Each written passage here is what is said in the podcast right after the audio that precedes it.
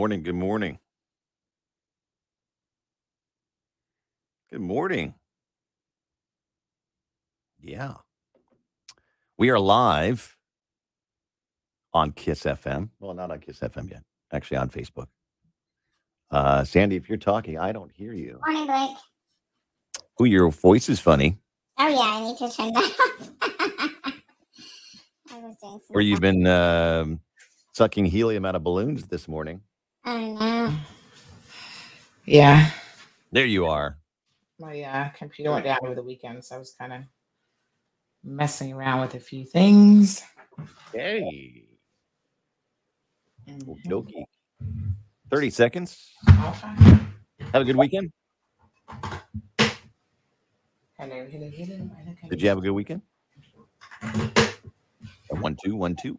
Yeah, it looks like I need to play around with the headsets here. I'll figure that out later. All right, we're going in 15. Stand by.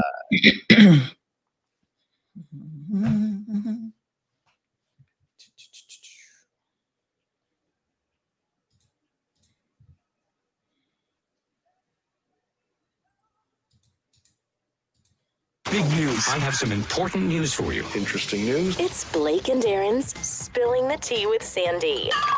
K-Man's top news headlines of the day from CMR. Oh, happy Monday, Sandy. Hey, Blake. Happy Monday. How are you? Good. Have a good weekend. Yes, it was a okay. Excellent. Yes. Everybody getting ready Uh, for school. Yeah, what do you got for us on a Friday morning? We've got some uh, regulations this week. New regulations. Monday, Monday morning. Today's Monday, not Friday. Sorry, that's what I meant. That's what I meant. I wanted it to be Friday, though. Friday. I wanted morning. it to be Friday. What's Yeah. happening on this Monday? Um, so as you rightfully said, uh, there's some new regulations that have come into place.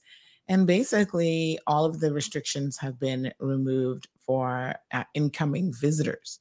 Now, to be clear, this is not the same thing as people who are coming here on a work permit. So, um, some people seem to be confused about the definition of a visitor. So, you know, visitors, um, yes, are visitors. Like you come in through the airport as a visitor, not on a work permit. So just think Mhm. about it. Okay, so unvaccinated visitors no longer have to quarantine. Um, you know, you no longer need to apply for travel declaration. Right, So travel time for goes all- away. This is for all travelers. No longer have to apply for a travel declaration or show any proof of vaccination upon arrival in the Cayman Islands. And um, yeah, so you know, they're still urging people to obviously get vaccinated because that is still uh, some degree of protection. But um, if you test positive for COVID, you're still being encouraged to isolate, and residents are encouraged to take COVID 19 tests before visiting any elderly relatives. And I think there's still private institutions like hospitals and stuff like that that would require you to do certain things. So just make sure that when you go into those environments, you know what's going on. And Mhm. finally, Travel Cayman will be disbanded. Right. So those are some of the major announcements that came out of the press conference on Friday. On my notes, the uh, they had said the premier said that this should be the the final COVID press conference. Yeah, I it's been a noticed that. So there, there won't be any more after that. Was it? Yeah, yeah. Well, and then that also, then Mhm. also, um, the uh, minister of health and wellness had said added no restrictions now on the sizes of gatherings, either on land or at sea. right. Yeah. Yes, that is correct. Mhm. So all good stuff. So, where yeah, we, where I we wanted to be, you know, and we're we're It's been yeah, it's been a long couple been a long years time. Mhm. for sure, and we're all glad to be on this side of it. I believe. Um, so if you're a student and you're heading to the UK, you have to ensure that you apply for your student visas early. So um, you know they're encouraging students because there are delays all over the world in terms of processing anything to do with immigration or transit visas and so on. So any students with BOTC or Cayman passports, this includes you, because some people think that because they have that BOTC passport, they don't have to do anything. But Mhm. you know that's not the case. so um her her majesty's government has issued you know just a reminder that the current processing time for student visas one app once applications have been submitted is at least three weeks. So All don't right. leave it to the last minute young folks. Get on it. One of the other things that came out of the press conference on friday is the minister finally addressed the ms cayman controversy. And all he would say is that a further statement would be made this week and that it was a delicate situation. So a lot of people thought that that was interesting. Okay. uh, yeah, we expected a bit more, but there you have it. What do you think is delicate about it? Um, only God knows that that they don't want to call a spade a spade. Apparently, that's delicate. Mm. know? Okay. Yeah, yeah, it's it's unbelievable.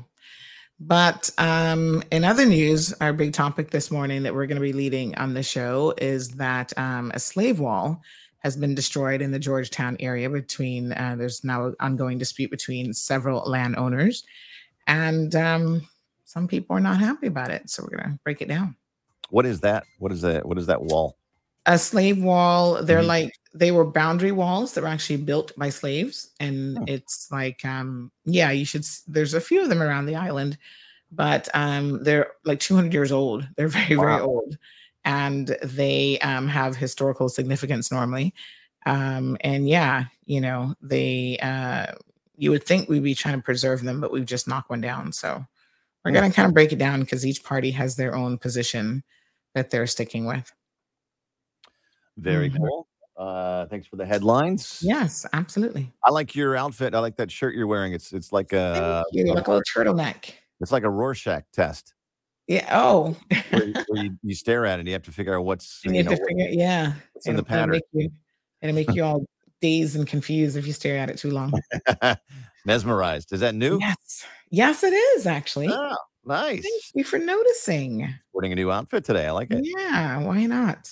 All right. We're, we're super excited in our household because it's school time, new school. Yeah. When today or this week? Well, today is orientation, and then Okay. this week we get started. Yeah. Miles goes back tomorrow. Yeah, So awesome. um, he had a tummy ache this morning. Uh oh. Yeah. A little something's been going around though, so Yeah. keep an eye on him. I think he's enjoying summer break. That's what I think. Give him some Uh, Pepto Bismol and push him out the door. We did. Check out Sandy's show coming up in three minutes on Bobo 89.1 FM. We'll see you tomorrow for the Tuesday headlines. Okay. Thanks, Sandy. Sounds good. All right, folks. Good morning. We have just a couple minutes here until we get started. So sit back, relax, and enjoy your national song.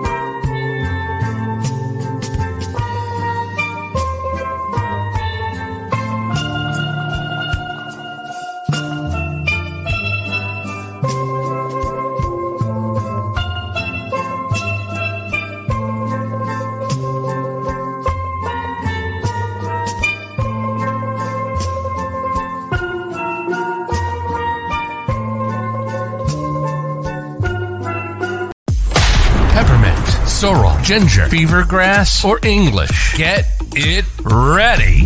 Your morning tea just got hotter. Ooh, honey child. On the cold, hard truth. Bobo 89.1 and Cayman's number one talk show are bringing you morning talk like no one else. Monday Rewind, Impact Wednesdays, Caribbean Connections, and much more. Don't miss a beat with what's happening in the local community. Just keep sipping your tea. What a mess. Here's your host, live and direct from the Cayman Islands, Sandy Hill.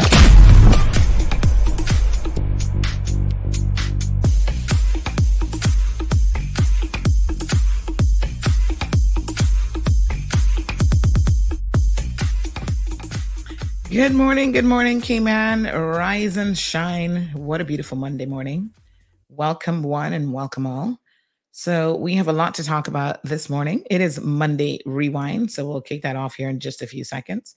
So, do remember that we have a couple themes um, throughout the week that we work with. And um, one of them is every Monday, we kind of recap what happened over the weekend because normally there is really so much that is going on. So, we're going to get that here in just a second.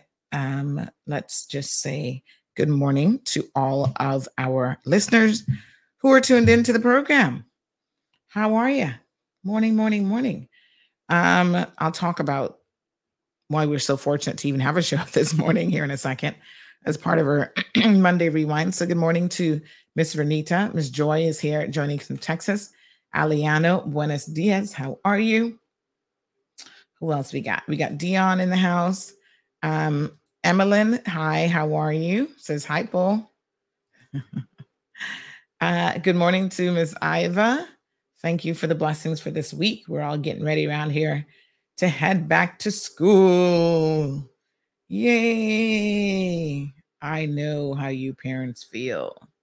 Excited. Robert, how are you? Thank you so much for tuning in. We've got Melita in the house. Carmelie is up bright and early. Um, Olivia is here. Favor is here. Favor, Chi, how are you pronouncing the last part? Favor. Chieni. Chieni? Chinini. Okay, not too sure. Siobhan's got it locked. Marshall joining us from North Carolina. Felicia's got it locked. Cayman Detailing is here. Everybody checking in. Yes, buenos dias. Good morning. Diamond Princess is like, I'm here. Uh, McCoy, McCoy. Damaris, so good to see you. Good morning to Scott. Ooh, Scott. Mm-mm-mm. Got to talk about you this morning, Scott. Good morning to Alice. Um, Young Audacity says, Good morning. So, looking so lovely, miss. Nice blouse cut to fit is beautiful all over. Well, thank you. And as uh, Blake pointed out, it is a new blouse. It is first time wearing it. So I appreciate the uh, observation. It's like a little miniature turtleneck. I don't know if Caymanians know about turtlenecks, but boy, when I lived in the States, I loved me a turtleneck. OMG. We used to wear turtlenecks in Tampa when it would get cold, but they were long sleeve, they were not short sleeve. And so it's kind of a similar thing, you know, but most of them had a little extra flap and they they folded down. And the whole idea really is to keep you warm um, during the winter months. And don't let anybody lie to you now. It gets cold in Florida. Yes, well, in Tampa anyway. Sometimes it would drop in the teens back in the day. Miss Iva says, Love the top. Good morning to Stephen. And Wee Wee is also here. And then we have tons of other people who are here silently watching. And uh, we welcome you despite your silence. No harm in saying good morning. You know, Caymanians love to say good morning. Manners will tell you straight up. Have your manners. When you walk into a building and you see someone in the morning, or even if you're walking in the street and you just see total strangers, uh, Caymanians is a Caymanian thing now. So y'all new, new fandangled Caymanians. Um, it is good manners to say good morning. And it's not just a Caymanian thing. A lot of cultures around the world um, believe in saying good morning, just good manners. Uh, when I went to places like even Cuba and other places, you know, you're walking and, you know, they got tons more people in the streets and everybody says buenas, buenas, buenas. They don't, they can't be bothered to say both words. They can't say buenos dias, buenas tardes. They just says buenas. and that's good enough. But still, um, a little bit of manners will definitely take you a long way in this wonderful world. Good morning, Miss Lucille, joining us from overseas. She says, I'm up and waiting on you this morning. Love you all at home. Thank you, Miss Charlene, for also joining in. Yes, Julian, there you go. We convinced Julian to say morning all. Almost 200 people now on the live stream. So, good morning, all, once again. All right, it's Monday. You guys know what that means.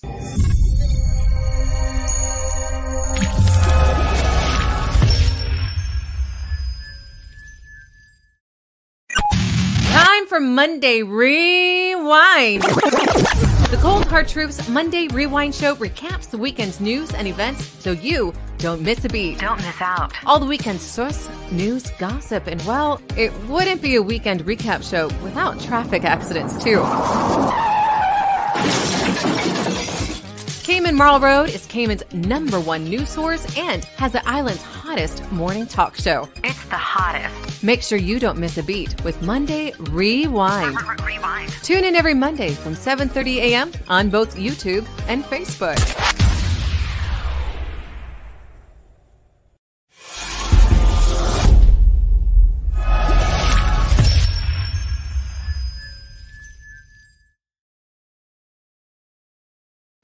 All right. Good morning and welcome. Um, Janetta says it doesn't cost a thing to say good morning. It sure doesn't. Completely free. Tabitha, there you go. She says, I'm watching from New York as always. Good morning to the beautiful Tabitha. Uh, Jesus also joining us says, Good morning. Miss Rita says, Buenas dias. Uh, Marissa, good morning to you. And Mr. George Fullerton in the house. Hey, Mr. George, how are you? George and I went to law school way back in the day. Oh my God, that seems like a totally different life, like a really long time ago. Shirley, good morning. All right, folks. So let's do our Monday rewind and then we're going to get into a conversation. So this morning is going to be a little bit different in terms of the show format. So here's why. Uh, Tony, morning to you, my darling. How are you? So, oh, joining us in Pennsylvania. Hey. So, um, you guys know school is starting back. Yes.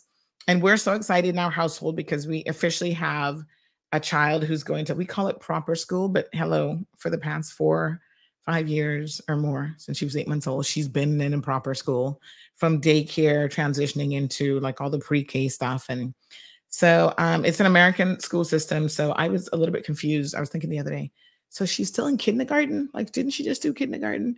But you know, the American system keeps them in school a little bit longer, which I think is actually a fabulous idea.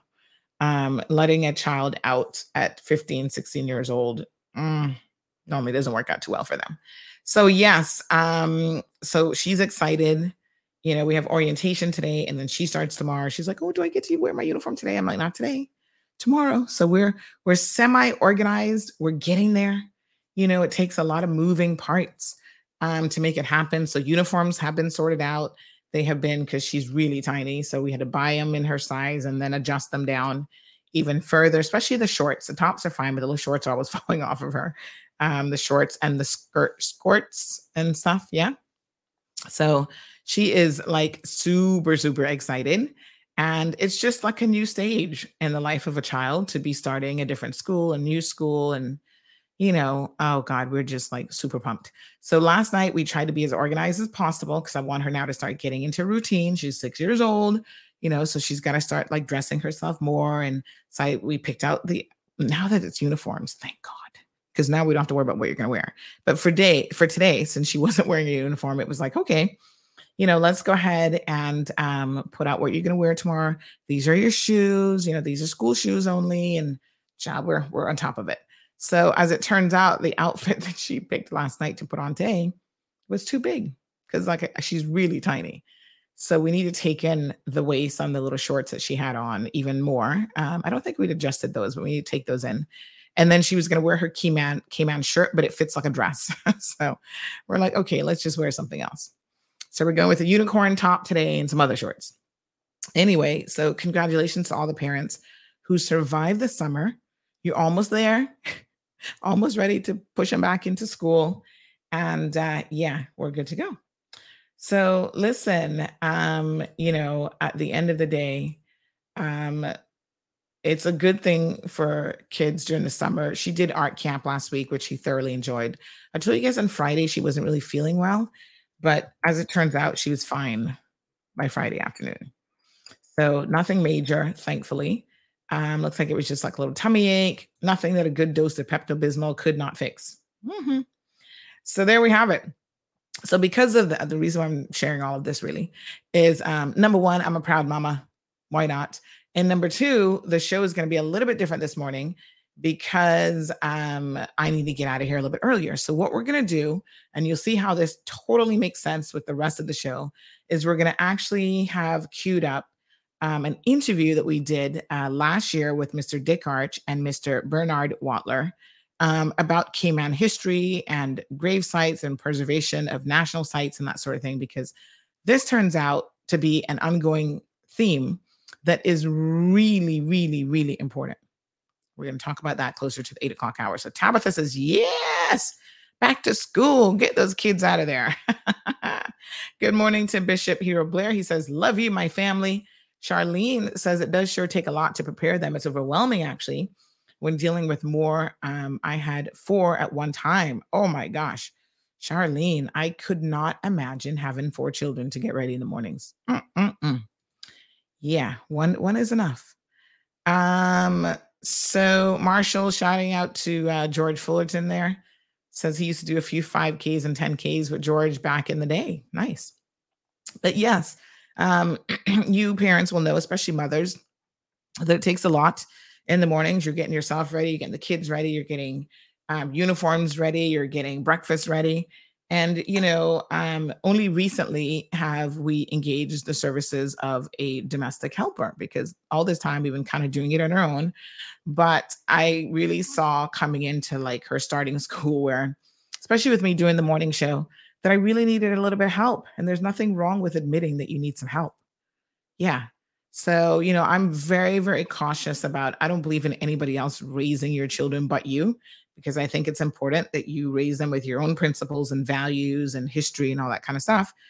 But you need help. And um, I must say that so far things are working out lovely with the young lady that we have. And, um, you know, Gianna loves her already. She's like, really, like, when is she coming? Is she going to stay when I come home after school? And, you know, it's good that children, when children can really um, enjoy someone that you have coming into your house um, to help with their care. So um, I think it's mutual and so yeah we'll we'll see how how it all goes so um by next week i think everybody's back in school government school start a little bit later than private schools it appears and um you know she's been doing swimming over the summer so she did camp last art camp last week but she still went to swimming in the middle of the day and she has one more swimming lesson today um, because then of course school does start tomorrow so i'm super pumped she made some great progress with her swimming over the summer i'm so glad you know, when I was going to do it, I said to my husband, you know, this program sounds great. It's a YMCA program. Um, and he was like, oh, that's a lot of money. Oh, men. And I was just like, actually, it was really, really priced extremely economical as far as I'm concerned. He has no clue what private lessons cost, right? And I said, you know, but at the end of the day, she's going to know how to swim. She's going to lo- be learning to swim, learning to love the water because it's an intense program. We signed her up for all summer. I still had her signed up for this week, I think, and maybe even next week, but we need to obviously cancel that now that school starts. But anyway, I was like, listen, she's going to love summer swimming and she's going to learn to love and appreciate the water, safety, da, da, da. And boy, was I ever right. It has been um, an amazing journey to have her now be able to jump into the pool, be so much more comfortable. She's like breathing in the pool. You know, she's been doing like the little backstroke and all sorts of stuff. And, you know, safety for children around water, especially, but safety for anyone around water who lives in the Caribbean is extremely important, folks, because we are surrounded by water and so many people have pools and everything as well. Um, that it's really, really easy for children to get in trouble. And unfortunately, um, you know, no one even, you know, knows about it until it's too late. So we need to talk more about school safety because I think that that's one of a water safety my apologies that's one of the things that um, is really really critical and i'm always surprised at how many caymanian children in particular who are going to public schools don't have the opportunity to learn how to swim you know we kind of go back to these days where oh yeah my daddy just threw me over the boat yeah, your daddy almost drowned you, but you know, back then that sort of thing was acceptable. That kind of trauma is no longer acceptable. And you just accepted it as growing up tough and rough and whatever. But it's not really the best way to um, teach a child how to swim. And it's certainly not the best way to get them to respect the water, really, by almost drowning them. So, um, you know, I'm just fortunate that she has had the opportunity to um, to learn how to swim in a really, really good environment. And the instructors are phenomenal at the Y. Well, the ones that we had, really, really, big shout out to Savannah. Um, she's done a phenomenal job, and you know, I want to make sure that we continue now that we have a good summer foundation. We continue her lessons because uh, this is a thing out of sight, out of mind. You stop doing it, kids will forget what they've learned and all this kind of stuff. So yeah, we got to keep on top of it um, throughout to really, really, you know, make sure that she's upskilling and, and continuing to learn those swimming skills. So what else did we do this weekend? Well, if you joined us on Friday show, you know that we were at Waffle Monkeys. Now, there's a bit of controversy around our visit, believe it or not, because it first of all it was a fabulous show. Everybody loved it. So big shout out to um, Scott and the entire team over there at Waffle Monkeys. It was uh, really, really fun. Um, like I said, it was a little bit challenging working in that environment, smelling all the good stuff that was, um, you know, everything baking. All, I mean, they had, I could smell the donuts being freshly baked and the um, the sausage rolls. And by the way, I think they gave out, I want to say over um 200 or uh, definitely over 100 sausage rolls that day. So people came in, they said hi, they grabbed a sausage roll. If you missed it, go back and watch it. We got to interview two young brothers. Um, one is still in uh, John Gray. He was playing plays an instrument. I think it's the what string instrument did he say? I can't remember now. But anyway, he plays a string in some instrument.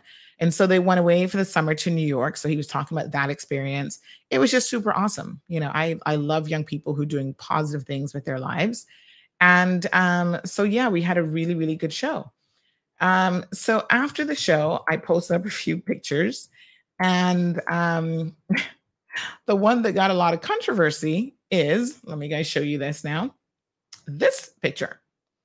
So I was like, oh my God, you guys need to check this out. You guys, if you watch the show live, you know that I kind of tasted, I got like two little bites in during the show, and everybody's like, what the hell is that?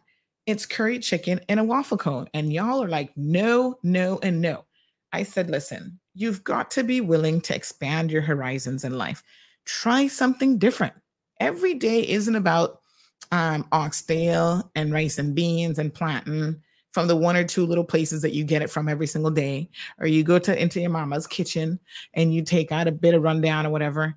You gotta know that sometimes uh, things are beautiful mixed. Mm-mm-mm. You mix it up a little bit.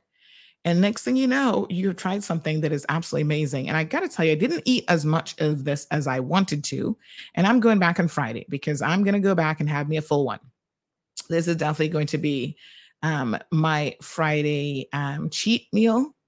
Yes, for lunch. Um, it's a Friday special now. They sold out because on Friday, I had a few other errands to run after the show. I had a meeting, then I had a massage scheduled. Big shout out to Mary, gifted me a massage for my birthday. I'll tell you about that here in a second.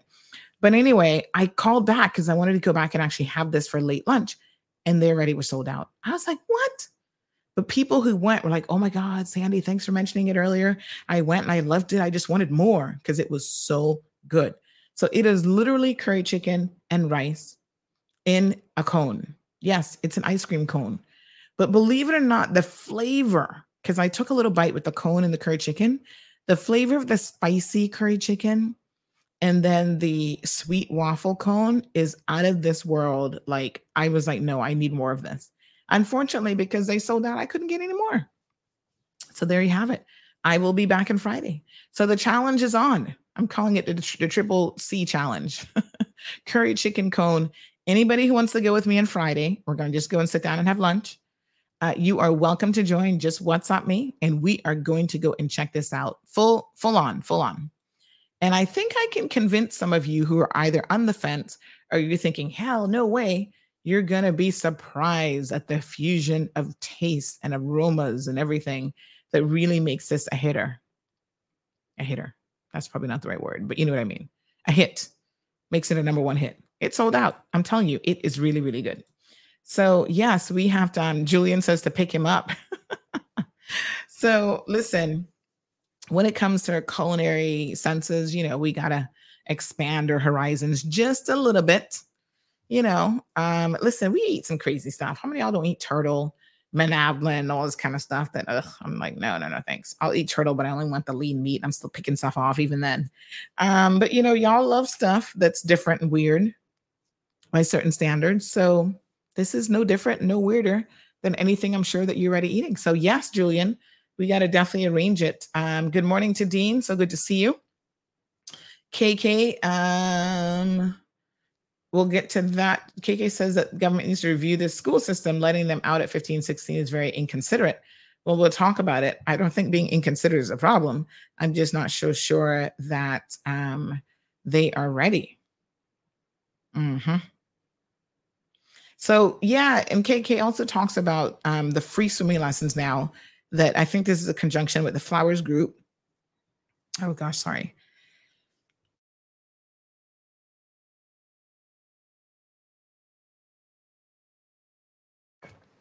A, a bit of air went down the wrong tube, I think. the Flowers Group and the YMCA and government have launched the opportunity for school kids to do swimming. Listen, grab it. I wish, and I said this to them. I said, listen, just because a parent has kids in a private school doesn't mean that they're not making financial sacrifices. and one of the things that they might sacrifice is children actually taking something like a swimming lesson. There's a lot of other things that add on when you're in private school to the, you know, all the after school stuff costs money too. So listen, mm-hmm. I really um, feel like, you know, offer that to all parents who wish to do it. I guess there's a concern that people who can really afford to do it would take advantage of it. But hopefully, those people, um, like anything else in life, know when they don't need something. You don't take what you don't need, right? So I think it needs to be expanded. But congratulations to anyone who's in government school because, yes, you now have the opportunity to get those free, free swimming lessons in. And I encourage you to do it. So Julian says, like chicken and waffles, I want to try minus the rice, though that was pretty neat. Um, no, you gotta just eat it as is. Like I know you want to mess with the recipe, but sometimes you gotta try it as it is, and then you can kind of think of ways to kind of tweak it afterwards. Um, Darlene says, Sandy, it's why I say we are so narrow-minded that we miss out on so much. It's about creativity with food, and it really, really is. Um, sometimes the most unusual things go really, really well together. Like you wouldn't have thought, like listen, I never got the whole waffles and waffles and chicken chicken uh, thing until I actually tried it, and then I'm like, hmm, okay, you know. So yes, expand your horizons. Don't be so close minded. Um, yes, it's a little bit. It's curry chicken, so yes, curry is spicy. Um, mm-hmm, it's proper curry chicken. It is delicious. Tabitha says if we can drop some in the mail for her. mm. Uh, you little brat says it's a shaped edible plate, no dishes to wash. My kind of escape. Uh, yeah, edible plates and stuff is all the rave, and definitely putting it in a cone is like super cool. So yes, because it is called waffle monkeys, their core thing is waffles, right? So whether it's a waffle cone or a waffle waffle or whatever, they get very very creative, and so this is something new that they've introduced on the menu. And like I said, on Friday, I've already penciled it in. Don't y'all be calling me to go anywhere else on Friday. We, you know where we're going already. We're going to Waffle Monkeys. All right, let's move on. So, what else did we do? Um, and then I'll report next week about how good it really was now after I've had like a full one, right? So, um, let's talk about what else happened over the weekend. So, yesterday, Saturday, what did I do on Saturday? I kind of feel like Saturday was somewhat um, eventful. Oh, Friday I went for my birthday massage. Like I said, big shout out. I got some fabulous birthday gifts this year. Um, Debbie hooked me up with a T-shirt that has a photo of Gianna that's absolutely adorable on it. So thank you, Debs. Um, I got a a watch from uh, my favorite jeweler on island, um, David over at Prodigy Jewelers. Yeah, child, he hooked me up with a beautiful watch. Actually, I think I might maybe I'll wear that today. Um, and he knows I'm a watch person. I must have like 25 watches. Like I, I see a watch as like an accessory, not just to tell the time, right? So, um, what else did I do? I went for my massage on Friday. Oh, heavenly is the only way that I can describe it. It's called the massage is called Majestic something or another. It's at Body Works, and this lady is amazing. Like I am legit lying on my back. Cause at one point you, you flip over while she does the um.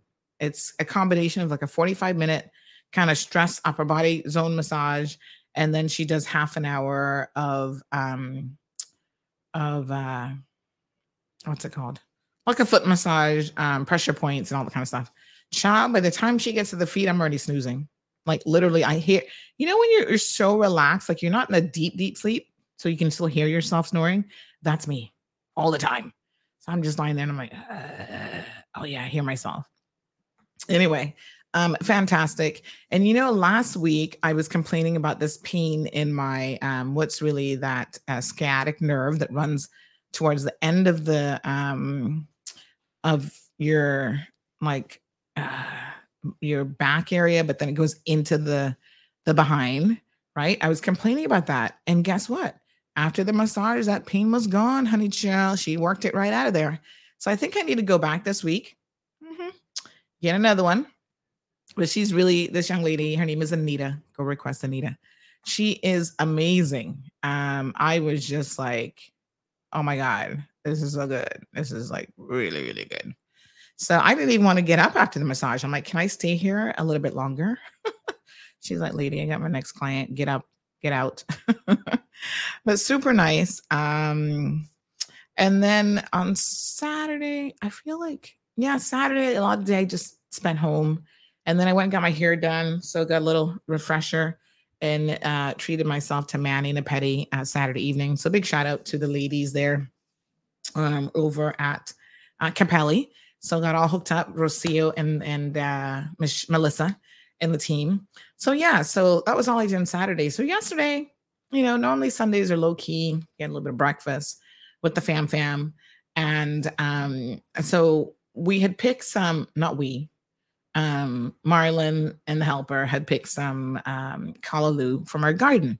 Now you guys know we got the, we got quite a garden going on. You know, little boxes but they run the full length of the property. We got all kind of listen. I already see the um the sorrel plant. I'm like, oh, we're gonna have some good sorrel for December. Um, he's got peppers, scallions, thyme, uh, callaloo, bok chow, all kind of stuff growing in the garden, honey chow. And uh, now we have some wild mushrooms. He's got to pull those out of there. But anyway, um, they picked a bunch of callaloo and you know, um, Stacy pre-prepared our batch, you know, because we'll have it with a couple different meals during the week. But there was like two big bags full. So I was like, oh, I need to give this away. So I called one neighbor. Miss Carla never came for her callaloo, but you know, I'm thinking maybe she doesn't really like callaloo. I mean, she doesn't have to like it, you know, but maybe she was just busy. I don't know. So I put out a thing yesterday. I said, listen, who wants some callaloo? Because hey, hello, you can't be wasting food now. That's just wrong. You're growing it and you can't eat it all. So it's all about sharing. So we always give stuff to neighbors if they want it and that sort of thing. So I'm like, yep, we cannot be wasting foods. It's t- too precious of a commodity to waste food. So anyway, um, I posted it and, and my girlfriend Susan's like, oh, well, I didn't know you had any callaloo coming over. And then the neighbor behind me is like, hey, hand it to me over the fence. And so there's a friend called development close to us, right? So I was like, oh, okay, come to the fence. Now I couldn't see her because the fence is kind of tall, but she just put her hand over and grabbed the bag of callaloo. So while I'm in the garden, minding my own business, trying to be a good neighbor and deliver this bag of callaloo, all of a sudden I see this thing scurry by me really, really fast. I was like, what the hell was that? Well, y'all know what it was an iguana. Ugh, I hate them. I was like, what the heck? And then I looked down on the ground, and guess what? The iguana's tail. Did y'all see this? Did y'all see me post this? The iguana's tail was by my foot. It had come. I think I might have stepped on it. I'm not sure. Because somebody said somebody posted on Facebook that apparently they let their tail go and they like release themselves from the tail. I'm like, so I didn't actually step on it, like it let it go on purpose. What the hell? No, honey child, you know I am not down for that. I started screaming. Jeannie was like, "Oh my god!" so we had a moment um where I don't know who was moving faster, me, the iguana. Gigi wasn't really moving that fast. I was like, "Girl, get your foot from the iguana tail." She's like, "Okay." and then those of you who watched the video, yeah, she was like, "Iguana alert!" I was like, "Lord have mercy." This iguana could have given me a heart attack, like legit, like really, a little bit of a scare anyway. So he darted off in the bushes. So, um, any iguana cullers in the area, please call me. Um, I'm waiting for Denny. I think he said he's in the back. He got the last two because they come in the garden and they eat stuff in the garden. So, Denny, come on out, honey Joe. Um, because yeah, you need to come and get this little teenage iguana before he becomes an adult. Uh, they are coming back. For a while, we didn't see them because you know during the lockdown, um, everybody was locked down. I don't feel like there's been as much culling happening, and so they are coming back with a vengeance. And I'm not for it. I'm like, listen, come get your iguana friends, okay? so, oh, here's what happened on Saturday that was a bit adventurous. So I'm sitting here speaking to a young man, trying to sort out something. Um, and he said, Oh, you know, send me a WhatsApp message as a reminder, blah, blah, blah. And I'm in the middle of typing my WhatsApp message on the computer. And then all of a sudden my computer went bloop, no signal. And I'm just like, no signal. My brain is processing what that means. I'm like, okay, the monitors aren't getting a signal. Did something happen? I'm looking at the computer. The computer's still lit up and turned on. I'm like, I'm confused. So I call Marlon. I'm like, Marlon, come. The computer just stopped. And um, Marlon's like, hmm, what did you do to it? I'm like, I didn't do anything. Anyway, he pulls it out, starts to pull it apart a little bit. And he goes, Yeah, well, you know, this is some fancy high-end um studio computer. We had to go with all the bells and whistles uh, once I started the show to make sure it can handle the show and the videos that we do and whatever. And then he's like, um, I think it's your graphics card. I was like, oh no. Now you gotta know a little bit about computers, right? It ain't gonna work without the graphics card. so I'm like, oh, okay. Now most computers have an El Cheapo graphics card, $100, $200. Oh no, not this one. The other thing that I didn't know until Saturday, and he started to inform me, is there has been a shortage of graphic cards. Not really because COVID, but because all these cryptocurrency people, miners is what they call themselves, have been doing all their mining, whatever the heck that means in the crypto world. And they have been using these high end graphics cards for the servers that they use. And they have created a shortage in the graphics card market to the point where if you could get a graphics card, it's costing you thousands of dollars. I was like, say what? And yeah, so as it turns out, it has started to regulate itself again. Market conditions uh, being what it is, the the crypto and Bitcoin, um, I don't want to say failure, but you know they're kind of they took a hit recently, has helped the graphic cards market because those people aren't going out there now grabbing all the graphic cards that are out there. So the prices are coming down going into the fall. They should come down even more. But now what you have is especially retailers who would have purchased them at really high prices trying to still resell it, right? Off the chain crazy, like thousands of dollars crazy. So, um, of course, you know, I can get a graphics card on Amazon at, at uh, Best Buy for a lot cheaper than I could in Cayman.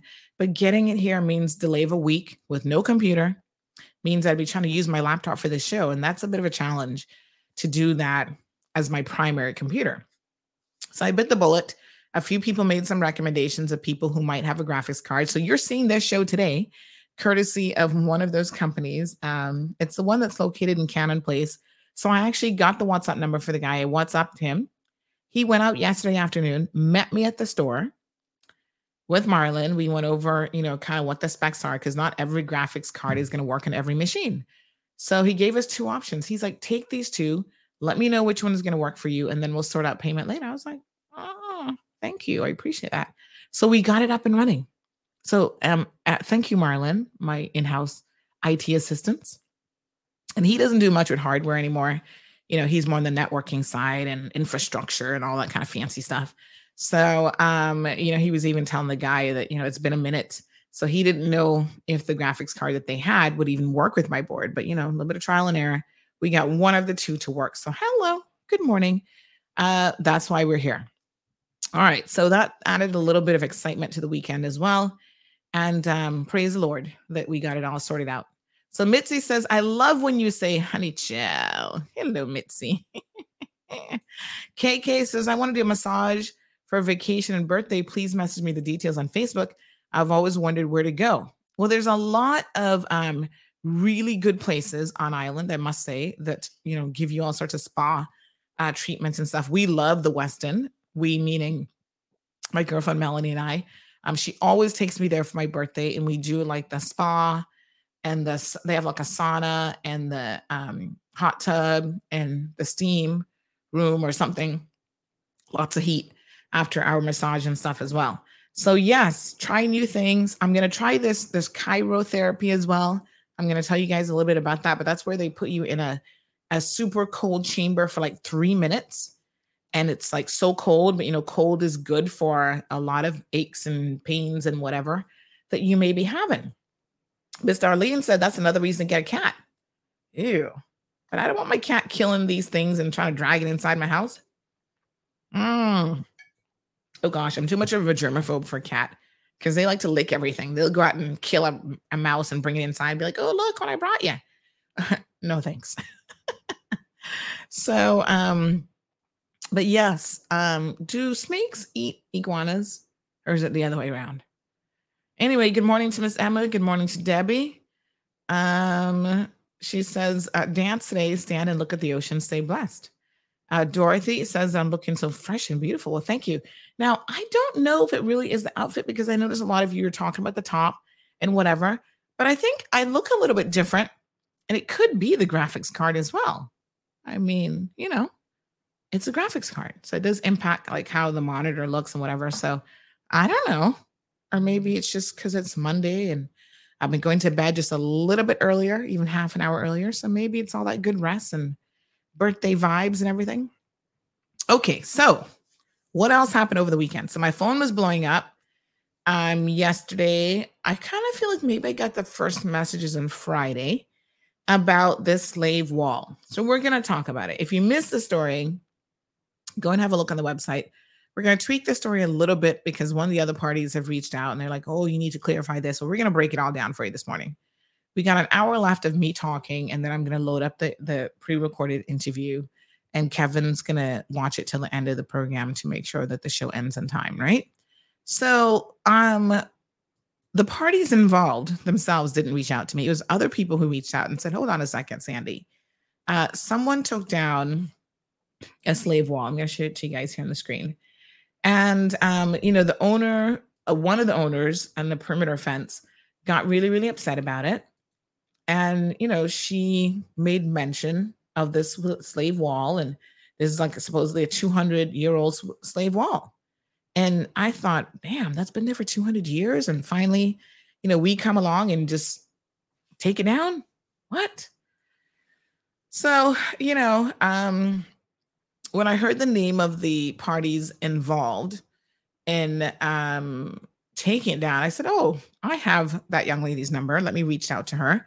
Uh, she said she's overseas, she's in Jamaica, and she's not really aware of what's going on. So she's like, Deal with my brother on it because my brother said, You know, he wants to talk to you and whatever.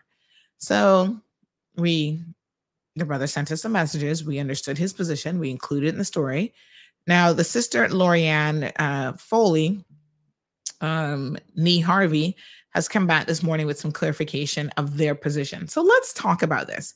And I'm going to talk about what, in my opinion, again, this is just my opinion. There might be some bits and pieces of the story that I don't quite have, has actually happened here. And there's there's a number of failings in this situation. So, what we know is that at some point, Lorianne um, Foley applied for an after the fact um, approval for her uh, fence that she'd put up. So, she wanted to erect a seven foot, four inch fence. You know, if you want to do anything over four feet, I think it is in the Cayman Islands, the planning laws of this country say that you have to get planning approval. A lot of people don't know this. And you need to make sure that you know the laws of the country before you go up erecting fences and all sorts of other structures. It is your responsibility to know the laws, right? The CPA doesn't care that you don't know the laws. And what I find is a lot of developers and contractors and stuff who come in and do stuff for you, though they themselves don't even know. Like, oh no, you don't need planning approval. Listen, technically, if you want to put up a satellite dish in your yard, you need planning approval. Did y'all know that? Now, I think that quite frankly, the planning department and maybe the CPA, which is the, the authority, the board, they need to do a much better job of educating people about what the requirements are. Now, slap me ball headed, but education is really, really important with these things. And for the world of me, I've never understood why you have different agencies whether it's the police, uh, planning, all these agencies, they have all these rules and they want you to know the rules and you're expected to follow rules. And yes, ignorance of the rules is certainly no excuse. But wouldn't it be nice if they undertook some PR campaigns like informing us? The NRA has started it. Kudos to the NRA, reminding you like this is how you use a roundabout. This is how you give way to the right. You know, and everybody's like, oh wow, Thank you so much for this information. It's good knowledge to put out there, makes us all safer, makes us better drivers. The whole works. All these agencies need to do it because a lot of times it's not that people are trying to run afoul of the law, they just don't know it. They don't know what's required. Now, you would assume that the more I don't want to use the term intelligent because intelligence doesn't necessarily have anything to do with whether you know the rules and laws or not. But in a way, yeah, you have more resources available to you. Like you know how to use a computer, you can go online, you can look stuff up, you have access to lawyers, whatever.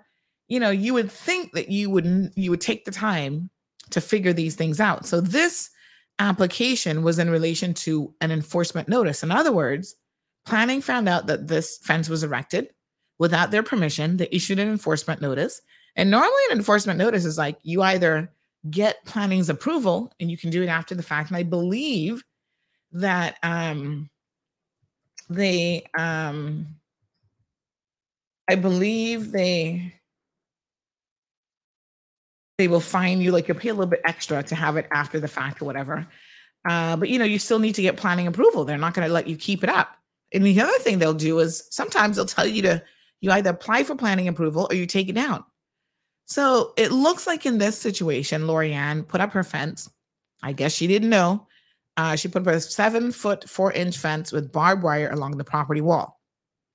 The application uh, was a result of an enforcement notice. How do we know that? Because we actually got a copy of the um, planning uh, minutes, right? So, planning, go check out their website you can actually get, let me see if I can pull it up here. You can actually get a copy of um, a lot of things that come into planning. They will send you, they'll show you the correspondence, you know. So let me pull this over on the screen. They'll show you the correspondence of exactly, this is kind of small, but let's see if we can enlarge it. They'll show you the, the correspondence of what happened, so here we have a seven foot four inch fence with barbed wire at the top versus the CPA fence guidelines. So the Central Planning Authority has a whole section called fence guidelines. So go read it if you are erecting a fence to make sure that you're in full compliance. So we have the adjacent landowner, a lady by the name of Sandra Meekins, who said that she is the owner of this block and parcel number. She said she doesn't oppose the proposed fence because you know with certain things you have to give your neighbors notice and so forth. But she says, I do make an earnest request that the rock wall of sentimental value to me be untouched, as well as the screen of vegetation along the same remain. Now, I I'm going to say this with all due respect to all of the parties involved, right? I don't think anything malicious has happened here. I think this is just a, sick, a situation of ignorance. Some part of it might even be willful ignorance. Like I have wondered um, how people don't know certain things as they were sharing information with me. But ignorance, nonetheless, simply meaning that you do not know. Now, even as I read this, right, uh, they've quoted her letter. And I thought to myself, something has gone wrong here, even at the earliest stages regarding this wall. So this was way before the wall was taken down. You know what it is? Having something like a wall be of uh, what we call sentimental value to you, that terminology means nothing to me, except you like the wall. What should have been stressed is this is a slave wall of historical importance. Forget sentimental value, right? Uh, historical value is something preservation, like the wrong terms were used. And, you know, I'm not blaming Sandra by any stretch of the imagination. I guess she thought that that would have conveyed what this was. To me, that doesn't say anything about what this wall was a slave wall is a historical monument as far as I'm concerned. So I think the initial response should have been this is a historical wall that shouldn't be touched. Now I'm going to talk about the um what's the name of this this um national trust here in a second, right? You know, members of the National Trust are like, oh, their hands are tied. There's only so much they can do, blah, blah, blah, blah, blah, blah, blah, blah, blah all I hear a lot of times a lot of excuses in my head. And y'all know I'm not a person that really is up for any excuses. Okay. So the applicants' letters, they put the letters in full. Y'all need to go and look at these CPA meetings, man. They're sometimes they're like really, really long because they give you all this detailed information. So she says that um, this is Lorianne Foley through her lawyers writing this, said that she wasn't aware of the need for planning permission for chain link fence. Again, your lack of knowledge means nothing to enforcers of the law, right? So when planning sends you an enforcement notice, the fact that you didn't know that there is a whole section called the fence guidelines, CPA fence guidelines, doesn't mean anything to them. You, you've you've got to know. And whoever put up the fence, uh, supposedly, is either a developer or somebody in the fencing business anyone who is in the fencing business should also know if you're putting up a fence or a wall that's more than four feet, you need planning approval. But you see, these Johnny come lately business owners who have these businesses, they don't care about any of that stuff. They're just trying to get your fence money. Because now they put you in a situation where you did not even know that you needed to apply to the CPA to get your fence approved. Everybody who has a fence business should know this. And when you come to them and you say, Little Mr. Fence Man, I'd like to put up a seven foot, four inch fence, they say, Oh, honey, chill. You need to go to the CPA.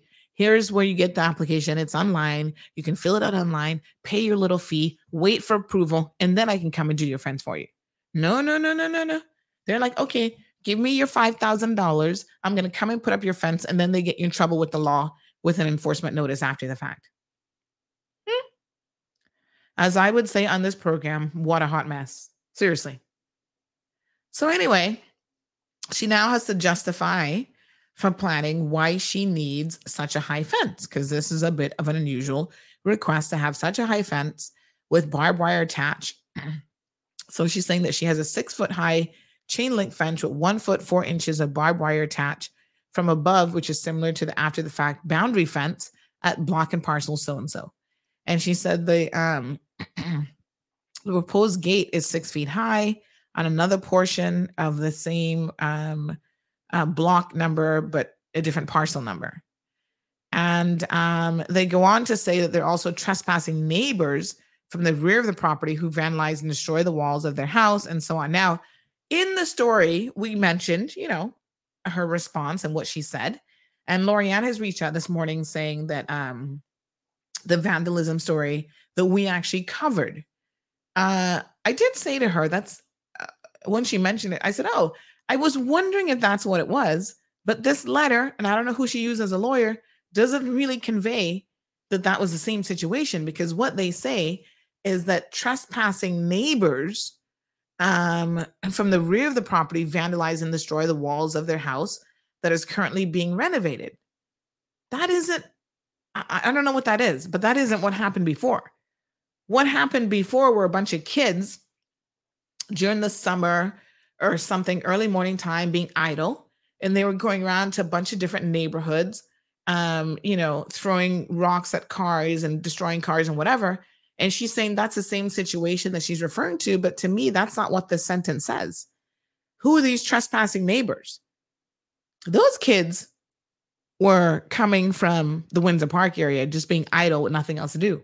That wasn't your neighbor doing that so I, I am a little bit confused by who but i mean this is a minor point nonetheless. But you know she wants the, the story to be precise and whatever fine.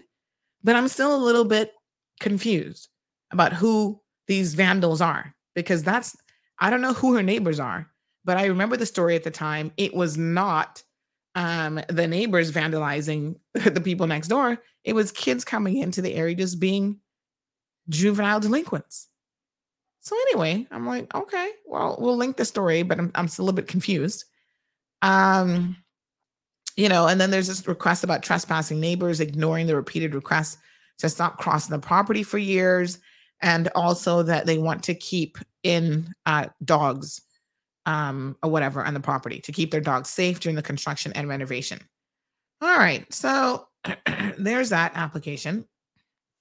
There was a second letter, sorry, that went in that said, um, that they received a letter from one of the owners, which should be this lady Sandra. Now, listen to this requesting to leave the rock wall and vegetation along the property untouched. These have sentimental value to the owner and also serves as a privacy screen to both of the property. Our client, and again, I don't know who these attorneys are, said Miss Lorianne Foley agreed to comply with the request of the adjacent parcel owner and will not remove the existing rock and vegetation. Therefore, we hope that the CPA board will find this application to be acceptable. Uh huh. So they approved the application, right? And um, I need to get the rest of this actually to really tell y'all. Can, can somebody send me the link for this particular meeting? um, of exactly when this is because I want to see they talk about special issues or specific issues. I want to see what else they say. But nonetheless, they had received the um hold on, let me see if somebody can link links to be link.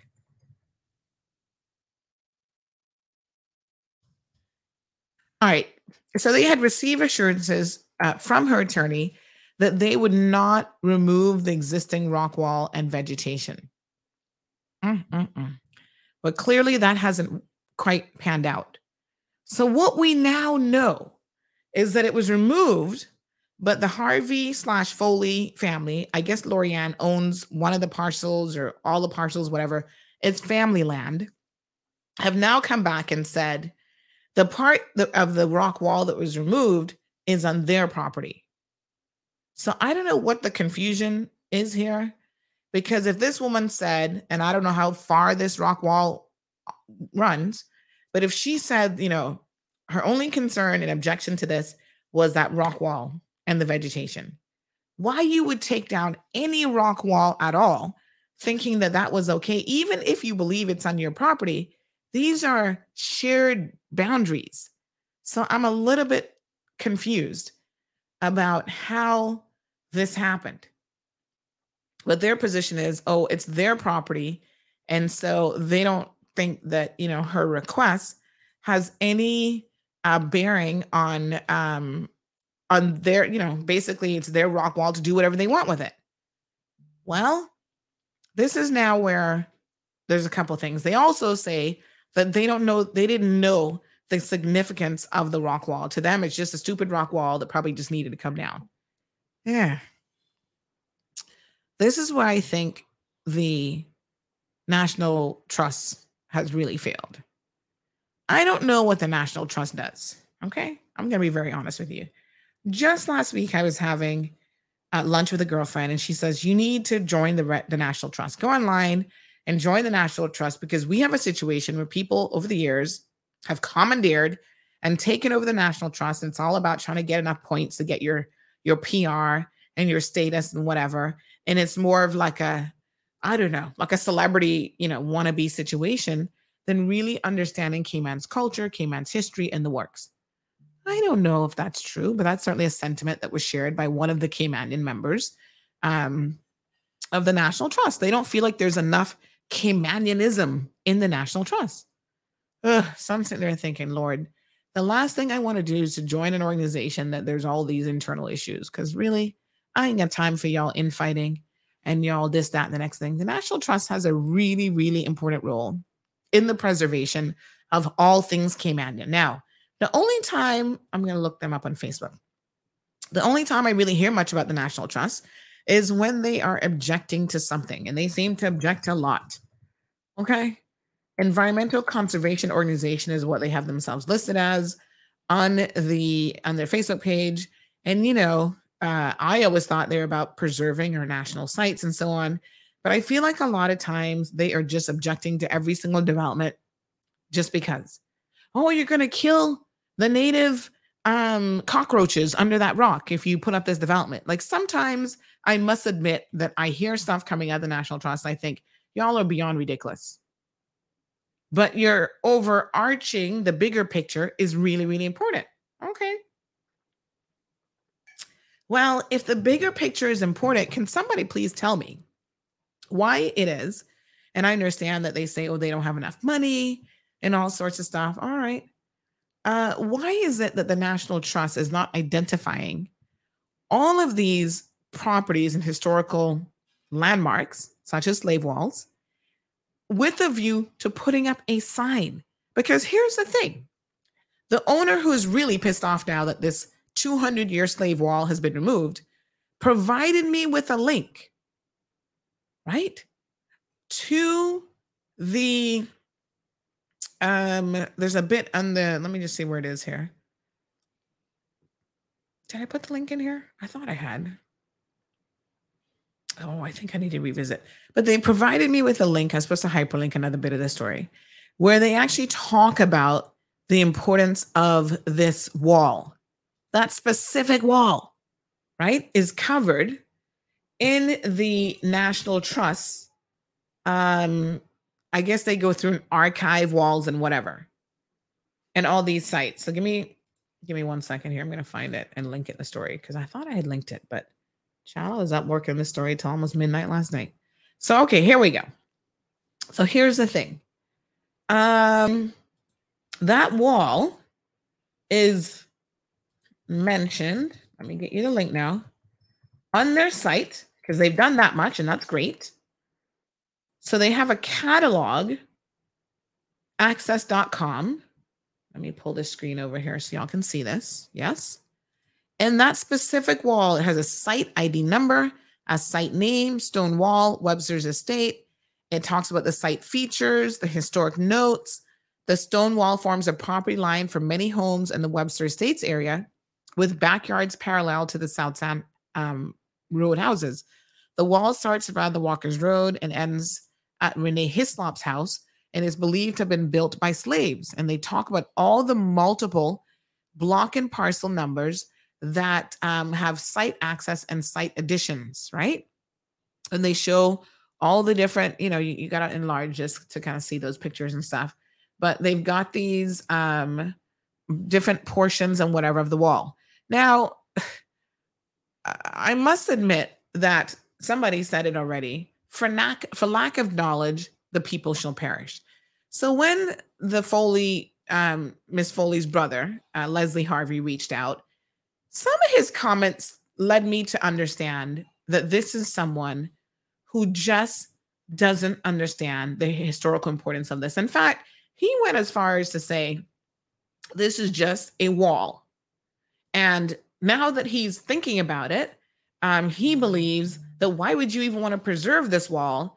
because slaves built it. And if anything, that goes against, you know, um, let, let me read you what he said because I can't even begin to really make um, heads or tails of this because uh, I think that there's something inherently wrong with how he's thinking about this wall. But this is what he said. He said that this is just a boundary marker. This is a pile of rocks that aren't even held together by mortar or anything of the sort. He's further opined, this is what it says in our article, how hard it must have been for the slaves to find such large rocks for the wall. And he's conflicted about the preservation of this wall now. Here's the thing this should not be something for him to be conflicted about. This has nothing to do with him. Let me be very, very, very, very frank. This is something that the National Trust not only should have cataloged as they have on their website, that's great, right?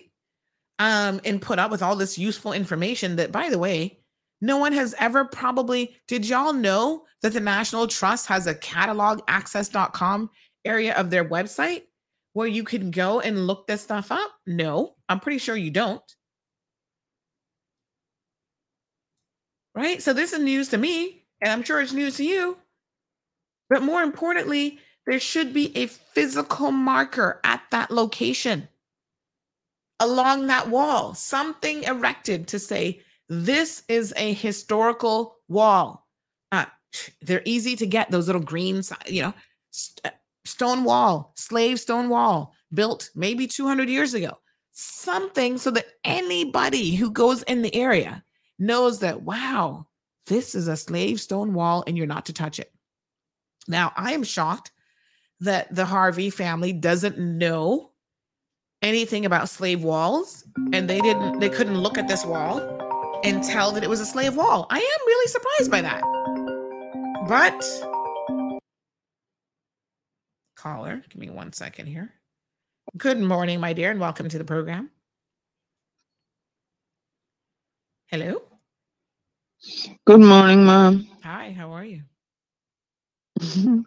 I don't know. um, you know, one time, long, long time ago, because I am eons old, um, I heard that um our Preservation Society of the day might even be National Trust. Um, we're going to map, in particular, these slave walls. I know one beautiful one in East End. I know one in like North Side type, Bodden Town type thing. Uh-huh. Uh, it's it's uh, I think it's damaged in patches, so it's not a continuous wall anymore. But I mean, you can see, you know, the footprints and all that. And this is like I say eons ago, but I heard that they had they were going to map and you know do whatever they need to do to protect them um, vis-a-vis legislation and and policies, etc. But um, Mm-hmm. I'm disappointed this morning to hear the conundrum they're in as they destroy and continue to destroy. And I say immigration, um, border control, whatever it is, you need to ask questions on these application forms to overnight stay more than three months and so on and so forth. And yes, there needs to be a lot of education. And you know, we don't want that, that slavery history now. Mhm. So well, Kim here- Myers will just let it go. Yes, and and here's what here's what's really really shocking to me is that you know a member of the Harvey family said that as far as they know, Cayman didn't even have slaves. I said, Jesus Christ, Yeah, no, no. my God, how can you be? I- I- I- how can you be? a- uh, excuse me. How can you be a black person living in this country and not know that our history has been so whitewashed that I don't know what school you went to. You must have went to one of these fancy private schools and had no parents at home teaching you about Cayman history for you to make such a statement. Because yes, we had slaves.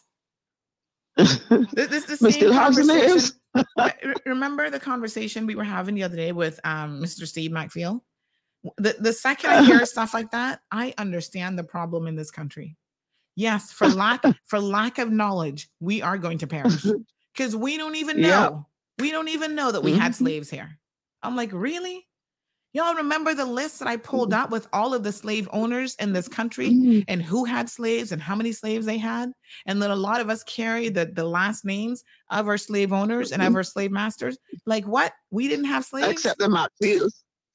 Lord Jesus. Um. Anyway, uh, uh, again, uh, as usual, I thank you for shining the spotlight on this issue and digging and drilling down and you know trying to come to the, the, the core of the issue because really nobody else is wanting to touch all these things that need to be conversated about. Folks when you come here oh gosh we were here we are here and doggone i ain't going nowhere. So i can be here. Mhm, mhm. so you know you, you know cut us a break and i don't believe that people don't understand slavery and especially if the caribbean people we are the least um, contentious when it comes the cayman islands are the least contentious when it comes to that that, that subject matter Mhm, mhm. so I don't believe the rest of us don't know. But anyway, have a nice day, man. Thank you, my dear. Bye-bye. All right, folks. So I don't know if this is willful ignorance or, or really what this is, but what I can tell you is it is cataloged at the very minimum on the National Trust website. Uh, yes, I think that more should be done to identify this wall along the length of the wall because it looks like it runs um, quite a ways uh, across Walker's Road. And then it talks about behind 12 Mulberry Drive, behind 15E 45, and it goes up all the different parcels. It does say it's private property. Um, you know, but again, at the end of the day, there seems to be some misinformation about this wall from the from the parties that removed it. At one point, one of them even said to me, "Oh, but wasn't this wall taken down like like 30 years ago and rebuilt or so- something?" And just because you see a wall, I want to be very, very, very, very clear here, right? Just because you see a wall that doesn't have any, what did he say, brick and it doesn't have any mortar, uh, not held together by mortar or anything of the sort. Hello. You go on to even acknowledge what an amazing feat this must have been for slaves to have to find such large rocks for the wall. So your interpretation of being conflicted about the preservation of this wall is neither here nor there. You can be conflicted all you want because some of y'all have no concept of your slave history. So you are beyond conflicted. That's why some of y'all have to marry m- white men and women, not because you truly love this individual for being a wonderful person, but because you're so convicted and you need to whitewash your own personal history that you cannot see yourself marrying a person of color and having beautiful children of color. Oh my God. Did I just go there this morning? Uh, yes, I think I did. As someone who was married to a white person with blue eyes, right? And I am all for the mixing of, I believe that mixed race children, whether it's black and Indian, black and white, whatever, are the most beautiful children in the world. The reasons that some of you go in that direction isn't because you found someone that you're compatible with, that you truly love, whatever. It's because the, the, the thing that attracted you to them was the color of their skin, not any of the other traits that you should be looking at in a partner. Because again, you are forced because of your own insecurities, because of your own lack of knowledge, you are forced to whitewash yourself. Lord, give me some help this morning. Because when you say that you are conflicted about the preservation of this wall, right? Because it was built by slave labor to make the boundary of a slaveholder's property. And in my eyes, it's almost a monument to the practice of slavery. Your opinion and what's in your eyes has nothing to do with the fact that this is a significant part of our history. We cannot erase the things that remind us of the fact that we had slaves. Yes. It's not about a monument to slavery, to the practice of slavery.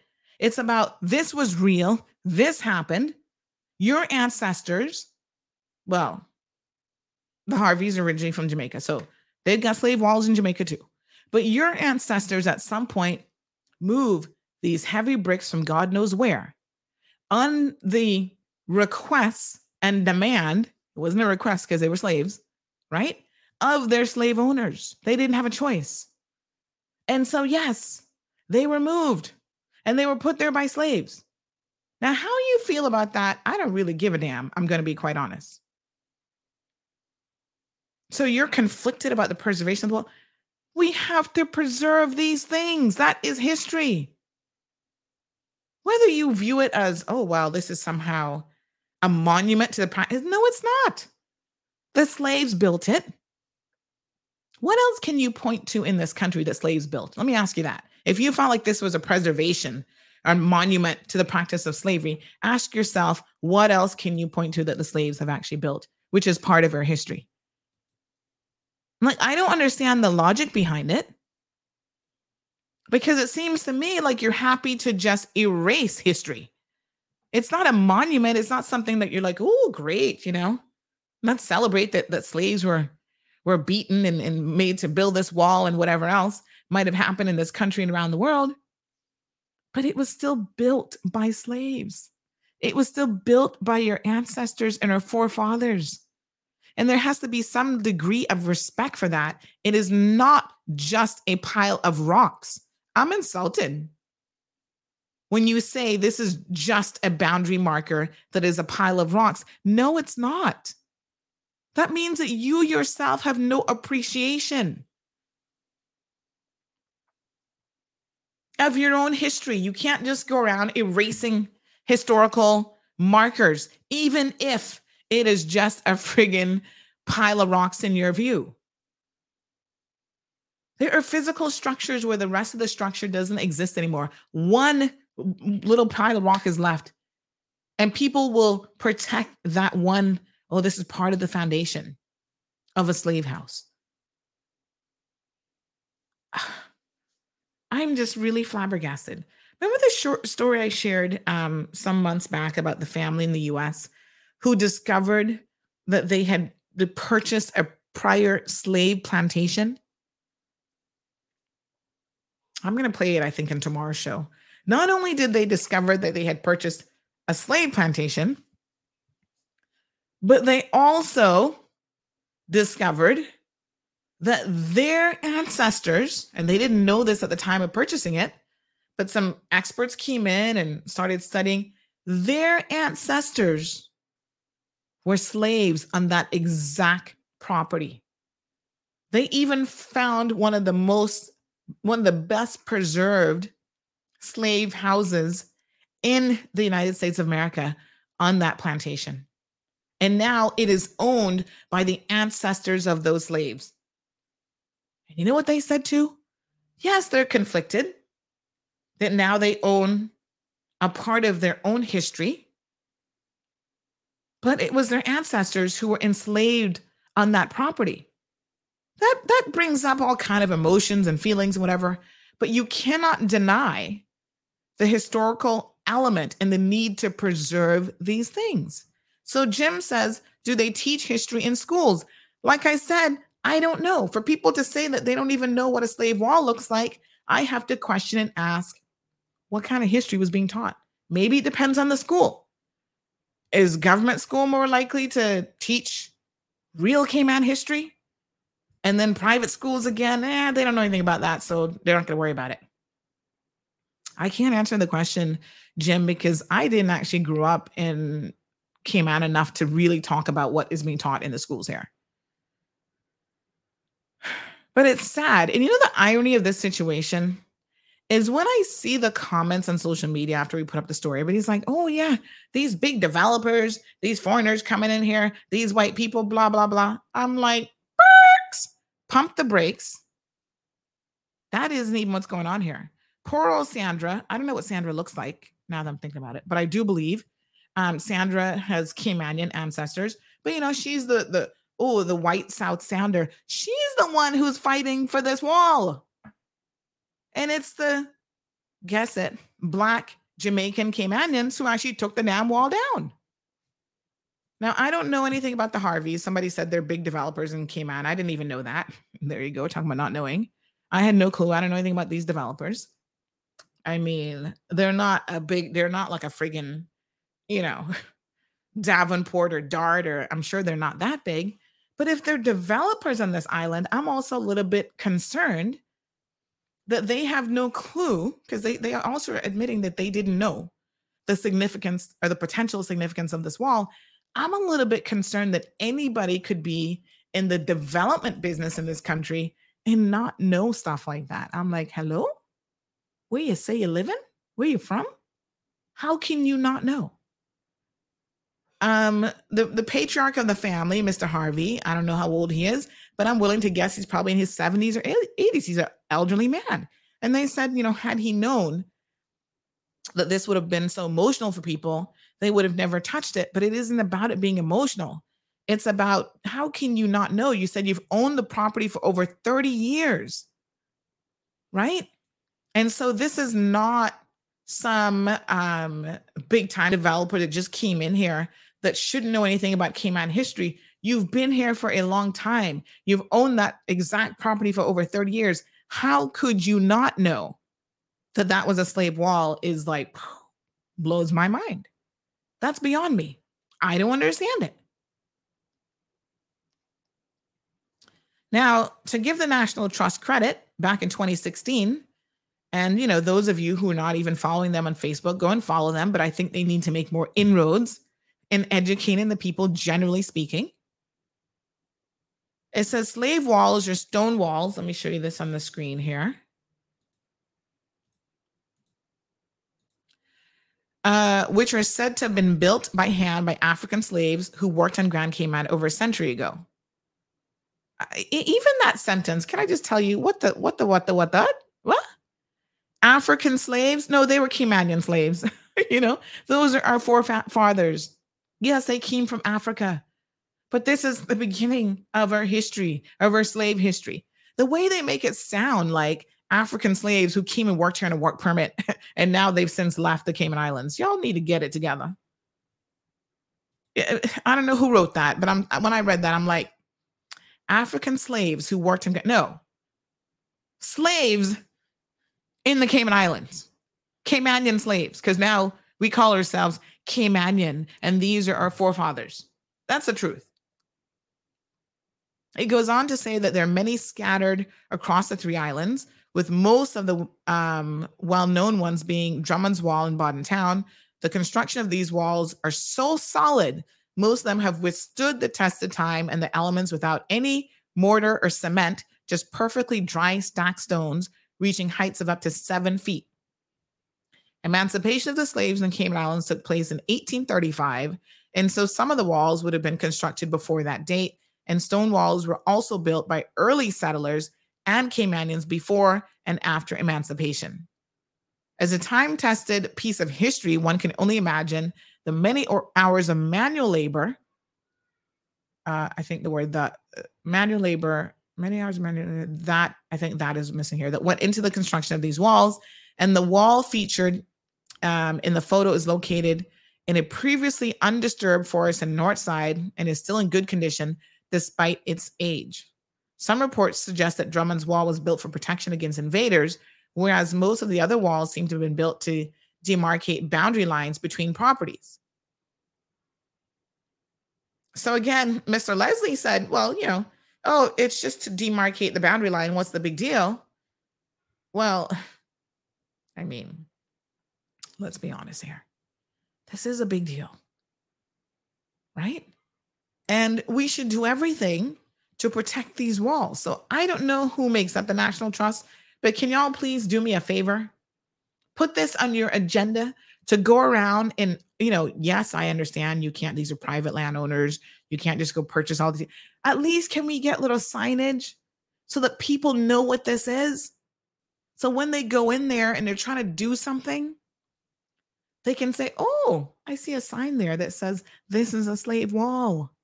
Let's not touch this. This is part an important part of cayman history. You don't have to like it you know, when I think about slavery and I think about what our ancestors went through, nobody's sitting here rejoicing over that. Nobody's like, oh, that's a great thing.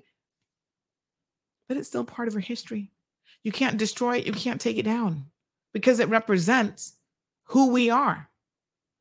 Miss Darlene says, You are correct, Sandy. Zoe says, Anne Stafford is a gem who studies our archives and Cayman history, all of it.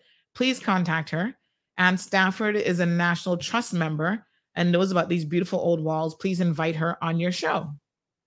You know, I don't know who Miss Anne Stafford is, but these people need to be contacting all of the schools, private schools, everything, and they need to have a national trust program educating Caymanians about all these things. You shouldn't have to go out of your way to learn your own history. You shouldn't be able to grow up your entire life in the Cayman Islands, not knowing anything about Cayman history and being able to take down a wall and not understand the significance of it. And it isn't about sentimental value, it is a historical um, monument. Mr. Dean says lots of Caribbean people, because their skin tone is light, they believe in their hearts that they're not black. Well, you know, this is a sad indictment because, uh, especially on this island, but I feel like Caribbean people, even Jamaicans, come in all shades and colors. You know, you've got white Jamaican, you've got you know, some of them are, are of Aryan descent, um, Europeans that came over. You know, you've got mulatto looking Jamaicans, you've got people mixed. Listen, we all come in all shades and colors, and you have to love what you're looking at in the mirror. And you cannot whitewash who you are no matter what you do. But I'm very, very cognizant of the fact that there are people who, you know, are not happy with what they see in the mirror. They're not happy with their blackness, the color of their skin. Look at how, look at how many people, Jamaicans and even Asian people, who are out there literally killing themselves with screen uh, skin whitening cream to try to look whiter. Asian people go out there and get cosmetic surgery to open up their their their slanted eyes. I'm not trying to insult anybody, but that's exactly what they're doing to make them more round, right? To get a certain, you know, type of nose. It's like what God give you, none of y'all happy with. Black people got a big behind and full lips and the brown skin or darker skin. The white people going out there tanning so they can look darker. Listen to the irony of this. Getting lip fillers so that they can have full lips, because that's what's in now. And they're putting in implants into their rear end. You can imagine there was a day in time when Black people were ridiculed for having big butts all the car- caricatures and everything of the day, even the slave days, slave days, over exaggerated the behind of the Africans. And now here we are in 2022, living in societies and communities where Black people will go and inject um, silicone and all kind of fillers that you put in your tires, and all kind of foolishness that literally is a slow poison and killing them into their rear end because they want a big behind, because that now is the definition of beauty. The world, in some respects, has gone mad and lost all sensibilities.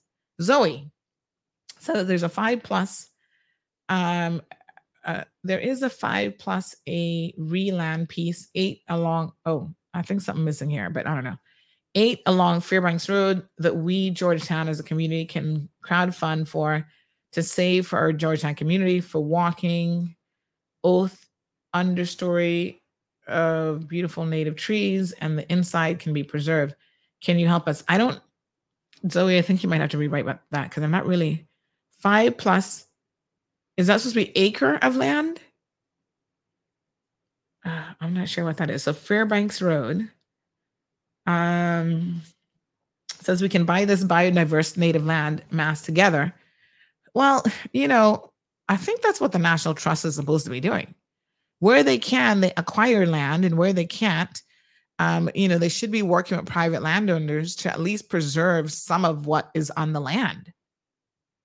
Ms. Darlene says, You said it. Some of us are blind to the fact, in a lot of cases, that we're Black. Cayman wait or goes to the end of the world to find a white partner uh, who most of the time marries for great opportunities that Cayman offers paradise. And to be very, very clear, I no one believes in diversity more than me. Like I said, I married into a white family and they themselves, you know, didn't know certain things. They came here with a level of ignorance when they visited. And I was the first to say, uh uh pump your brakes now.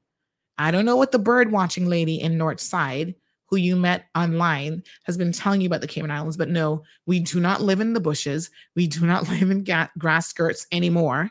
Uh, let's bring you up to speed on Cayman history. You do not come to the Cayman Islands and profess to be an expert in Cayman history and misinforming people, telling people misinformation, and then insulting me in the process. If we're going to talk about Cayman history, let's make sure we get it right. Yes, I had to tell my white sister in law that because she was coolest and then came here with an attitude to boot. And I had to put my foot down and said, No, honey, child, not in my house. You want to go and stay at the hotel? You can do that and talk your foolishness over there. When you're staying in my house, don't sit at my dining room table talking pure nonsense. Very, very simple.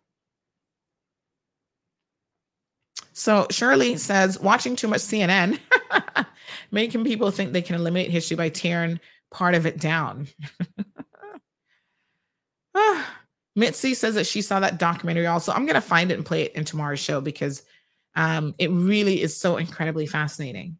And, you know, the truth of it is there are parts of our history that make us uncomfortable that we're not proud of. And you shouldn't be proud of it. It was slavery was an atrocious institution. And so it is what it is.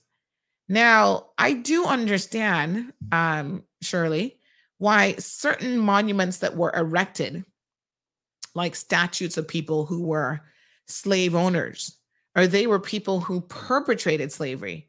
I could understand why people would want those things because they are celebrating those individuals who are not very good people. That's not the same as preserving your slave history. That is a very different situation. And there is a line of difference between the two. I can understand why some statutes have to come down because those individuals had a history, a personal history, a political history of um, being on the wrong side of, you know, slavery. And so you're not erasing them from the history books. Yes, they will live on in terms of who they were. But the reason why monuments were erected for those people is because at that time in history, slavery was celebrated.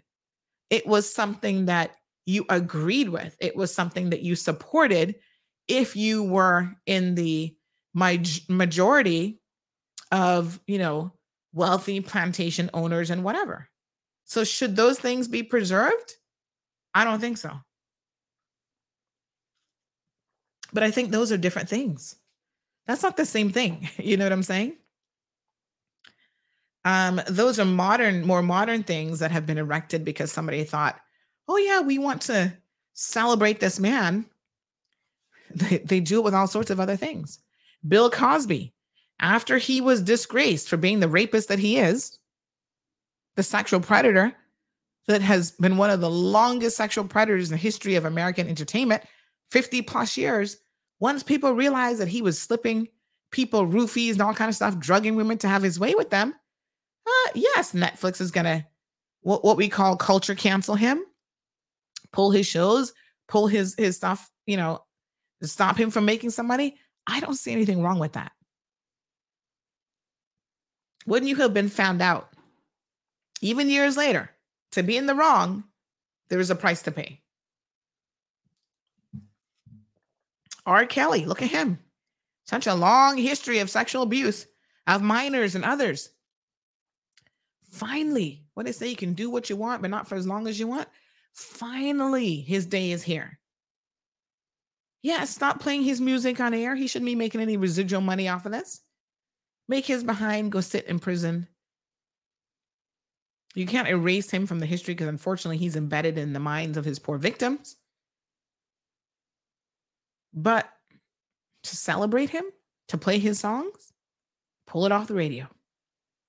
Dean says no appreciation for ancestors and what they've been through. We can live a better life than the life that they had.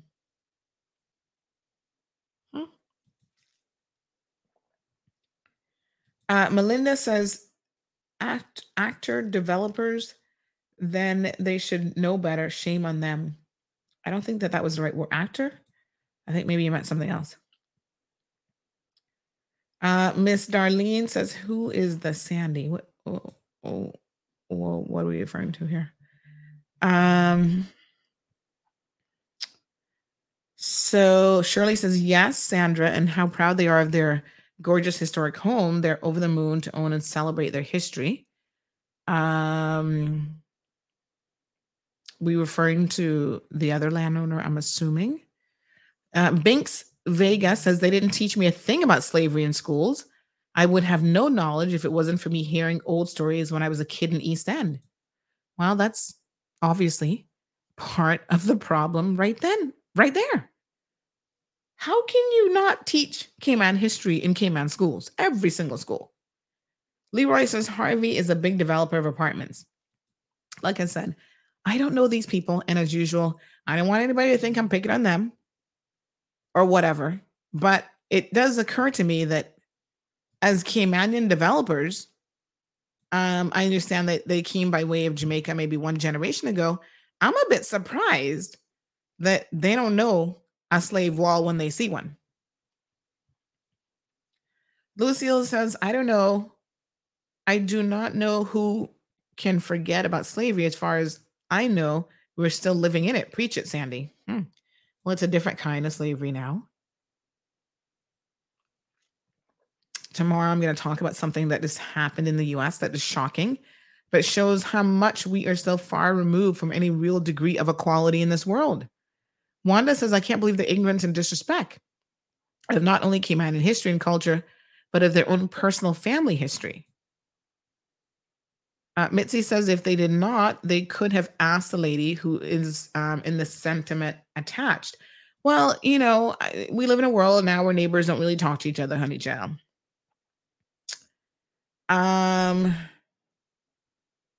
So Evelyn Evelyn says yes, some black women and men have a big problem with the color of the skin. Uh, that's why they marry different nationalities. Tell them and listen. It is a it is an issue within the the black culture. Y'all know what I'm talking about right? Jamaicans are more attracted to brown Jamaicans than black Jamaicans. That's the truth. The, the first thing they see, the oh, pretty brown girl, you got such pretty brown skin. And that's why they're killing themselves with bleaching agent. And it makes them look, and not only is it slowly killing them, some doctors now in Jamaica are refusing to see people who bleach because it's destroying all of their organs and they continue to do it and they think they look good in pictures and whatever. You see the telltale um, signs of the knuckles because I don't know what it is about knuckles, but it seems like you can't bleach knuckles enough. They're always black.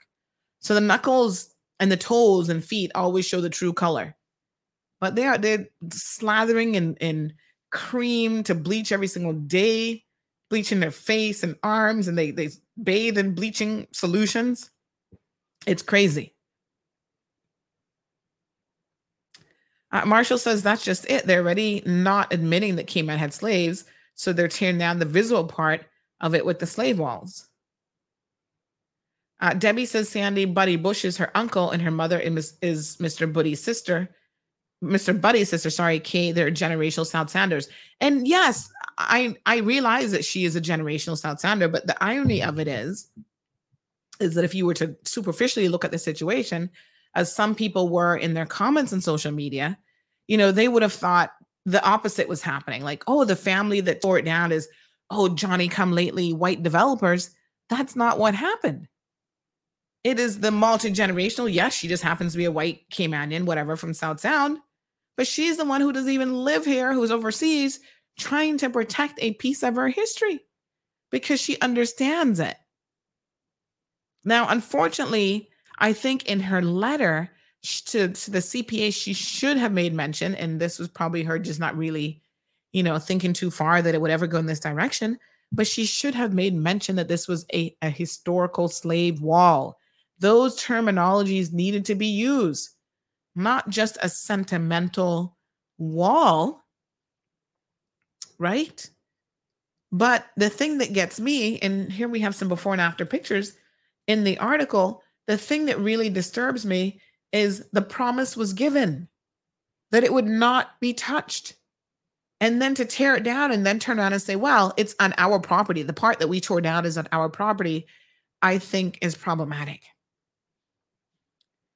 and also um you know this bit about oh we'll replace it. You can't replace a you cannot replace a 200 year old stone wall that was built by slaves. How the hell are you going to replace it? With what?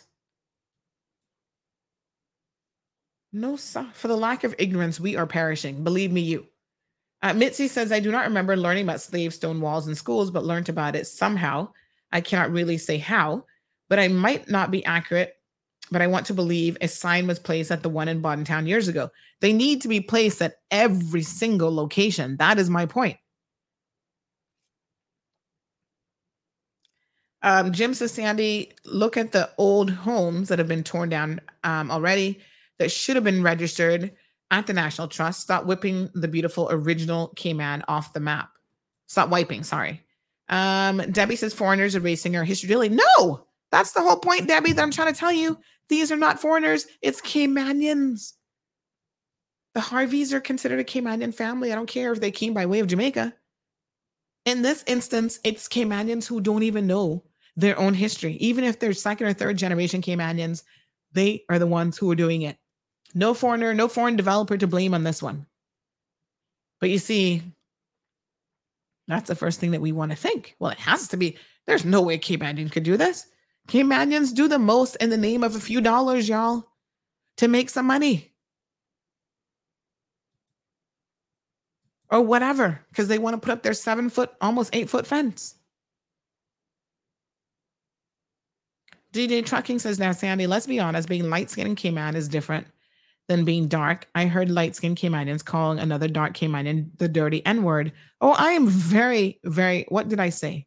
Caymanians wake up every single day and they're not happy with what they see in the mirror. I'm very aware of the prejudices in this community, in this country. And people think that you're doing one up for yourself when you marry someone who's a lighter shade than you, because then you're giving your children a chance of not coming out so dark. This happens every single day. Caymanians have racism. Hmm? Yes, right here in this country. There are Caymanian families, and I'm not talking about 30 years ago, 50 years ago. I'm talking about right now. You dare not take a Black person home in some families and be like, oh, this is who I'm in love with, and this is who I'm going to have children with, because your parents would have a fit. And I don't care how nice they are, and they can tell you, oh, their best friends are Black and they grew up around Black people. No, no, no, no, no, no, no, no. The ultimate test is to bring them home and say, Daddy, I'm pregnant for him, or we're getting married, we're having a child, that's when you're going to know how your parents really feel about their Black Caymanian cousins and sisters and brothers. So much so that we have tried to rewrite our history. The Watlers over here claiming that the white Watlers not not family to the Black Watlers. Thank you, Oliver Watler, for doing all of your genealogy research to actually prove that every single Watler in the Cayman Islands is family related. I don't care what shade you come out. I don't care how dark you are, how black you are, how light you are. They came from two brothers that came by way of Jamaica from Europe, two Watler brothers that then came here and married. One must have liked the chocolate side of the Caribbean of Caymanians, and the other side like the white side. And that's why you appear to have two very distinct white and black watlers, but you're all family. Go and say hi to your cousins, huh? That's the truth.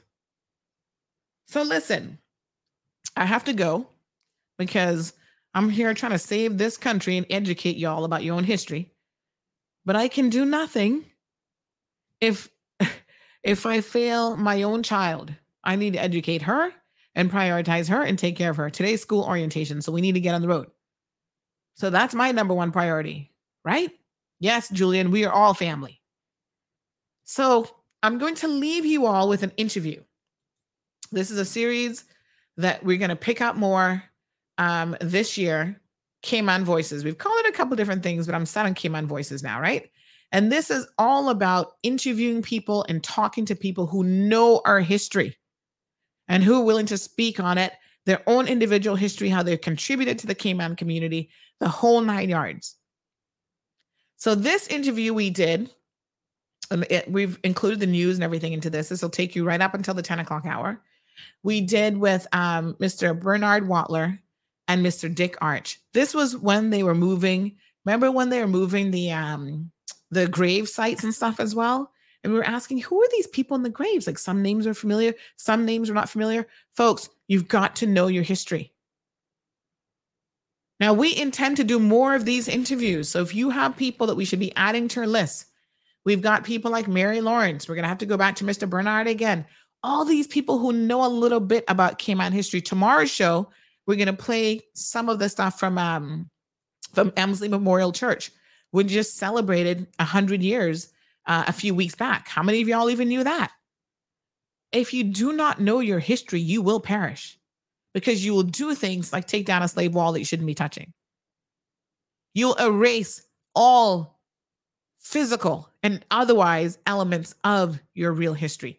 So please enjoy this segment. Continue to watch these interviews. They're amazing. We're looking for um, you know, a permanent sponsor for these so that we can do more of these interviews. People like Miss Alrita in Georgetown. You shouldn't be a Georgetowner. And when I mention the name Miss Alrita, you don't know who I'm talking about because then you're not Georgetowner. These are the things, even me myself, as someone who's transplanted overseas, I have a lot of my own history that I need to learn, but you have to be willing to do it. Enjoy, folks. And please, all I can tell you is I don't know where this situation is going to go go from here. I know one party is interested in litigating the other party seems to think that it's a done deal and it's over and the party's on the same page. I don't think that's going to happen. Unfortunately, you can't bring the wall back. This is the unfortunate thing about it. Right? You can't bring the historical importance of it back, but but I'm praying that they can do something with the bricks so that those are not lost if they've been there for that long.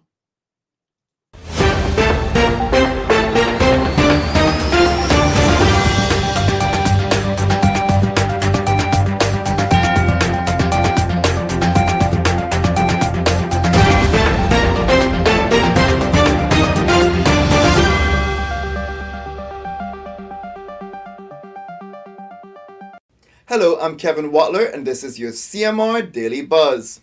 Most COVID 19 restrictions in the Cayman Islands will be going away on Wednesday, August 24th. The announcement was made at a press conference Friday afternoon. Here's a short clip from the announcement. Now, I want to give you a very brief um, overview of the changes. And firstly, um, all restrictions in respect of those traveling to or within the Cayman Islands um, have been removed. This means travelers are no longer required to apply for a travel declaration, or sorry, will no longer, as of the 24th, be required to apply for a travel declaration, um, travel request, or show proof of vaccination uh, upon arrival in the Cayman Islands. Secondly, uh, there is no longer, or there will no longer be a requirement for people um, to test once they have completed their isolation period, having been found um, to, to be infected. Um, however, all persons who have tested positive are required to isolate um, for a period of not less than seven days. Thirdly, close contacts of people testing positive for COVID 19 can continue to work, attend school, um, given they, well, on the basis that they complete a daily um, lateral flow test and obviously obtain a, a negative result. Now, uh, the control and management of COVID 19 regulations that will no longer remain in effect as of August 24th are as follows. There are no longer any restrictions on public gatherings, whether land or sea, indoors or outdoors. Now, mask wearing um, remains discretionary in churches and restaurants or bars. However, what remains will be mask wearing um, for persons visiting healthcare facilities, residential homes, places of detention, and prisons. And that'll be, we'll get some more information under that under the COVID uh, management uh, regulations number four that is scheduled to expire then on the 24th of October or until, you know, cabinet decides whether or not that can be uh, removed a little earlier. Now, restrictions around sporting activities, public transport, scuba diving, hookah, shisha pipes, boating, fishing, travel between the islands have been repealed um, in the proposed coming regulations. That means we have returned the responsibility to the people of the Cayman Islands and expect that, each of us will remain cognizant, nevertheless, of COVID 19 as we perform in our day to day activities. The PACT government said public health teams will continue to monitor the data and global trends, and if there are any significant changes to require adjustments in the future, the government will respond accordingly. Now to monkeypox. According to the World Health Organization, the number of laboratory confirmed cases of monkeypox from 93 member states as of August 17th is approaching 40,000. Over the last week, the number of confirmed cases increased by 20.3%, with most new cases being detected in the region of the Americas, 56%, and the European region, 42%. There continues to be no known cases of monkeypox virus detected in the Cayman Islands, and there are no suspected cases currently being investigated. Any individual who noticed possible symptoms or signs should seek immediate medical attention. Testing for monkeypox can be conducted in the Cayman Islands to enable early detection and diagnosis. Minister of Tourism, the Honorable Kenneth Bryan, has broken his silence on the Miss Cayman Islands Universe drama.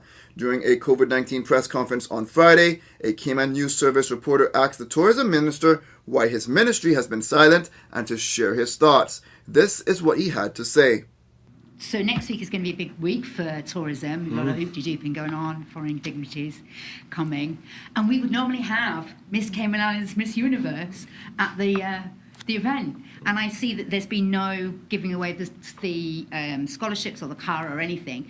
Have you been consulted about the situation with the um, the pageant queen? Because I understand it is a, a Ministry of Tourism thing, and you give money to it. It's very controversial.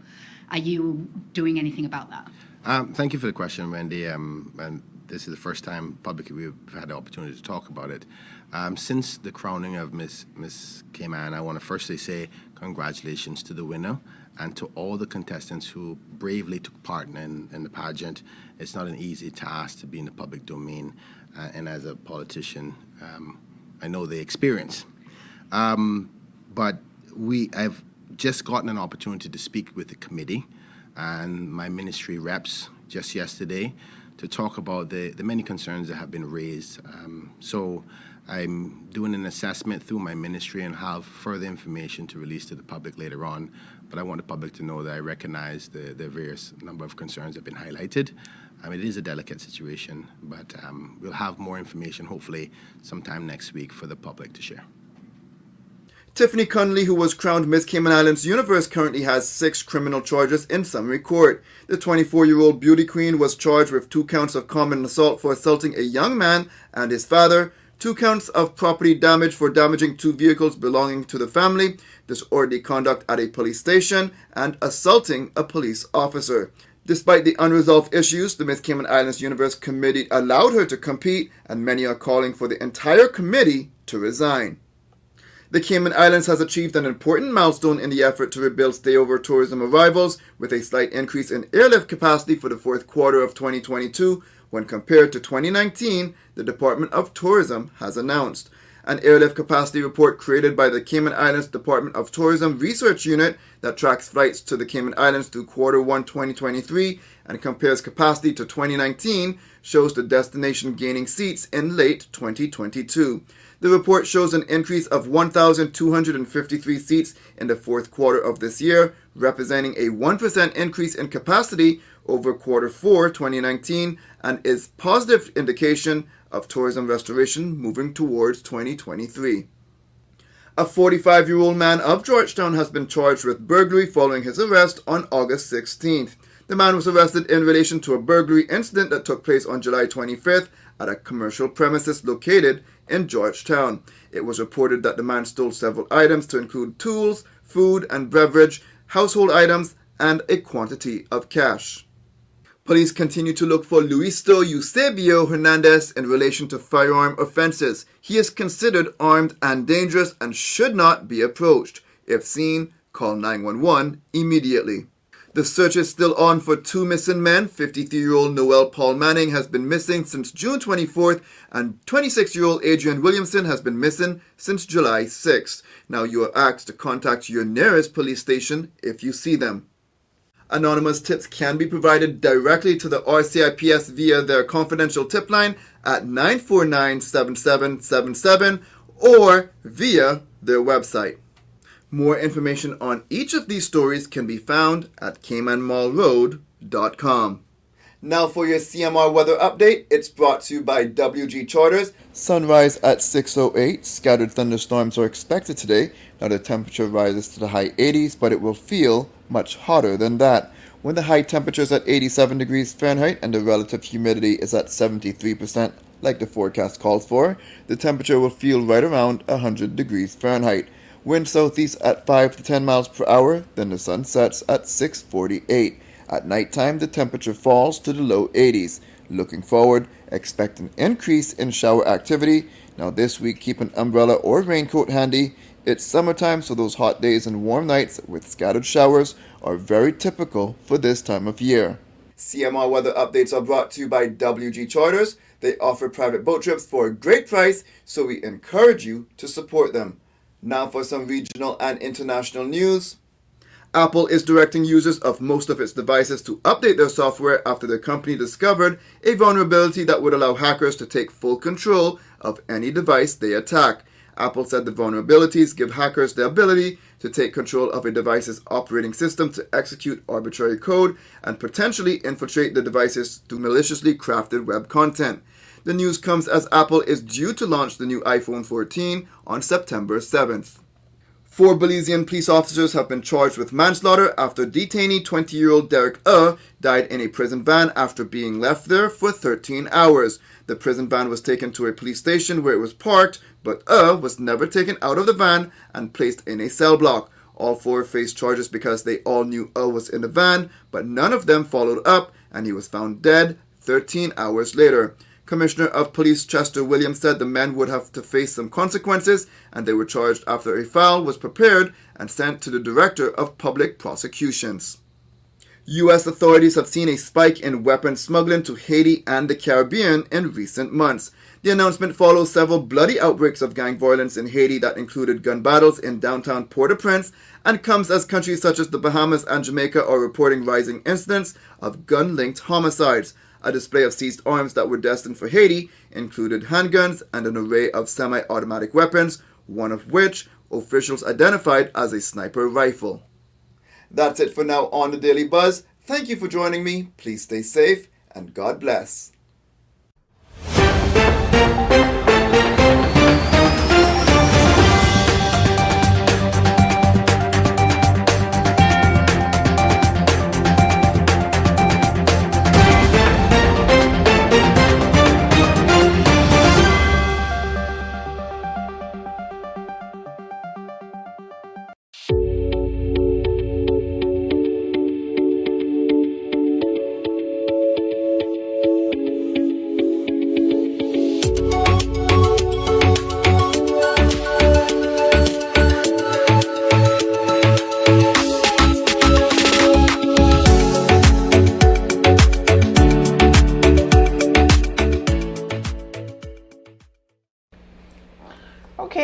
Afternoon, everyone. We're here with um, Mr. Rich, Mr.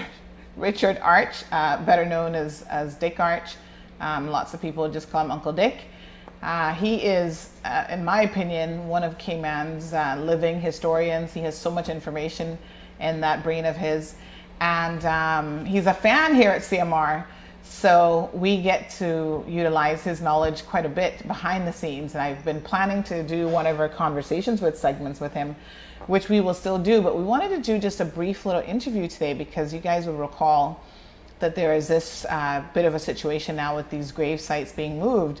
And I went to the grave site not really knowing who these people are, but I saw one name that I know that Uncle Dick had mentioned to me, which is that of a um, a Dottie McCoy, uh, which we think that there is a Dottie McCoy who's related to me, and I wasn't sure if that was her. But anyway, he knows exactly who these people are, at least know the history of who they are for those three um, graves. And there's also some Watlers in there. We're going to speak to a Watler a little bit later on, who's going to um, give some family insight into who those individuals are as well.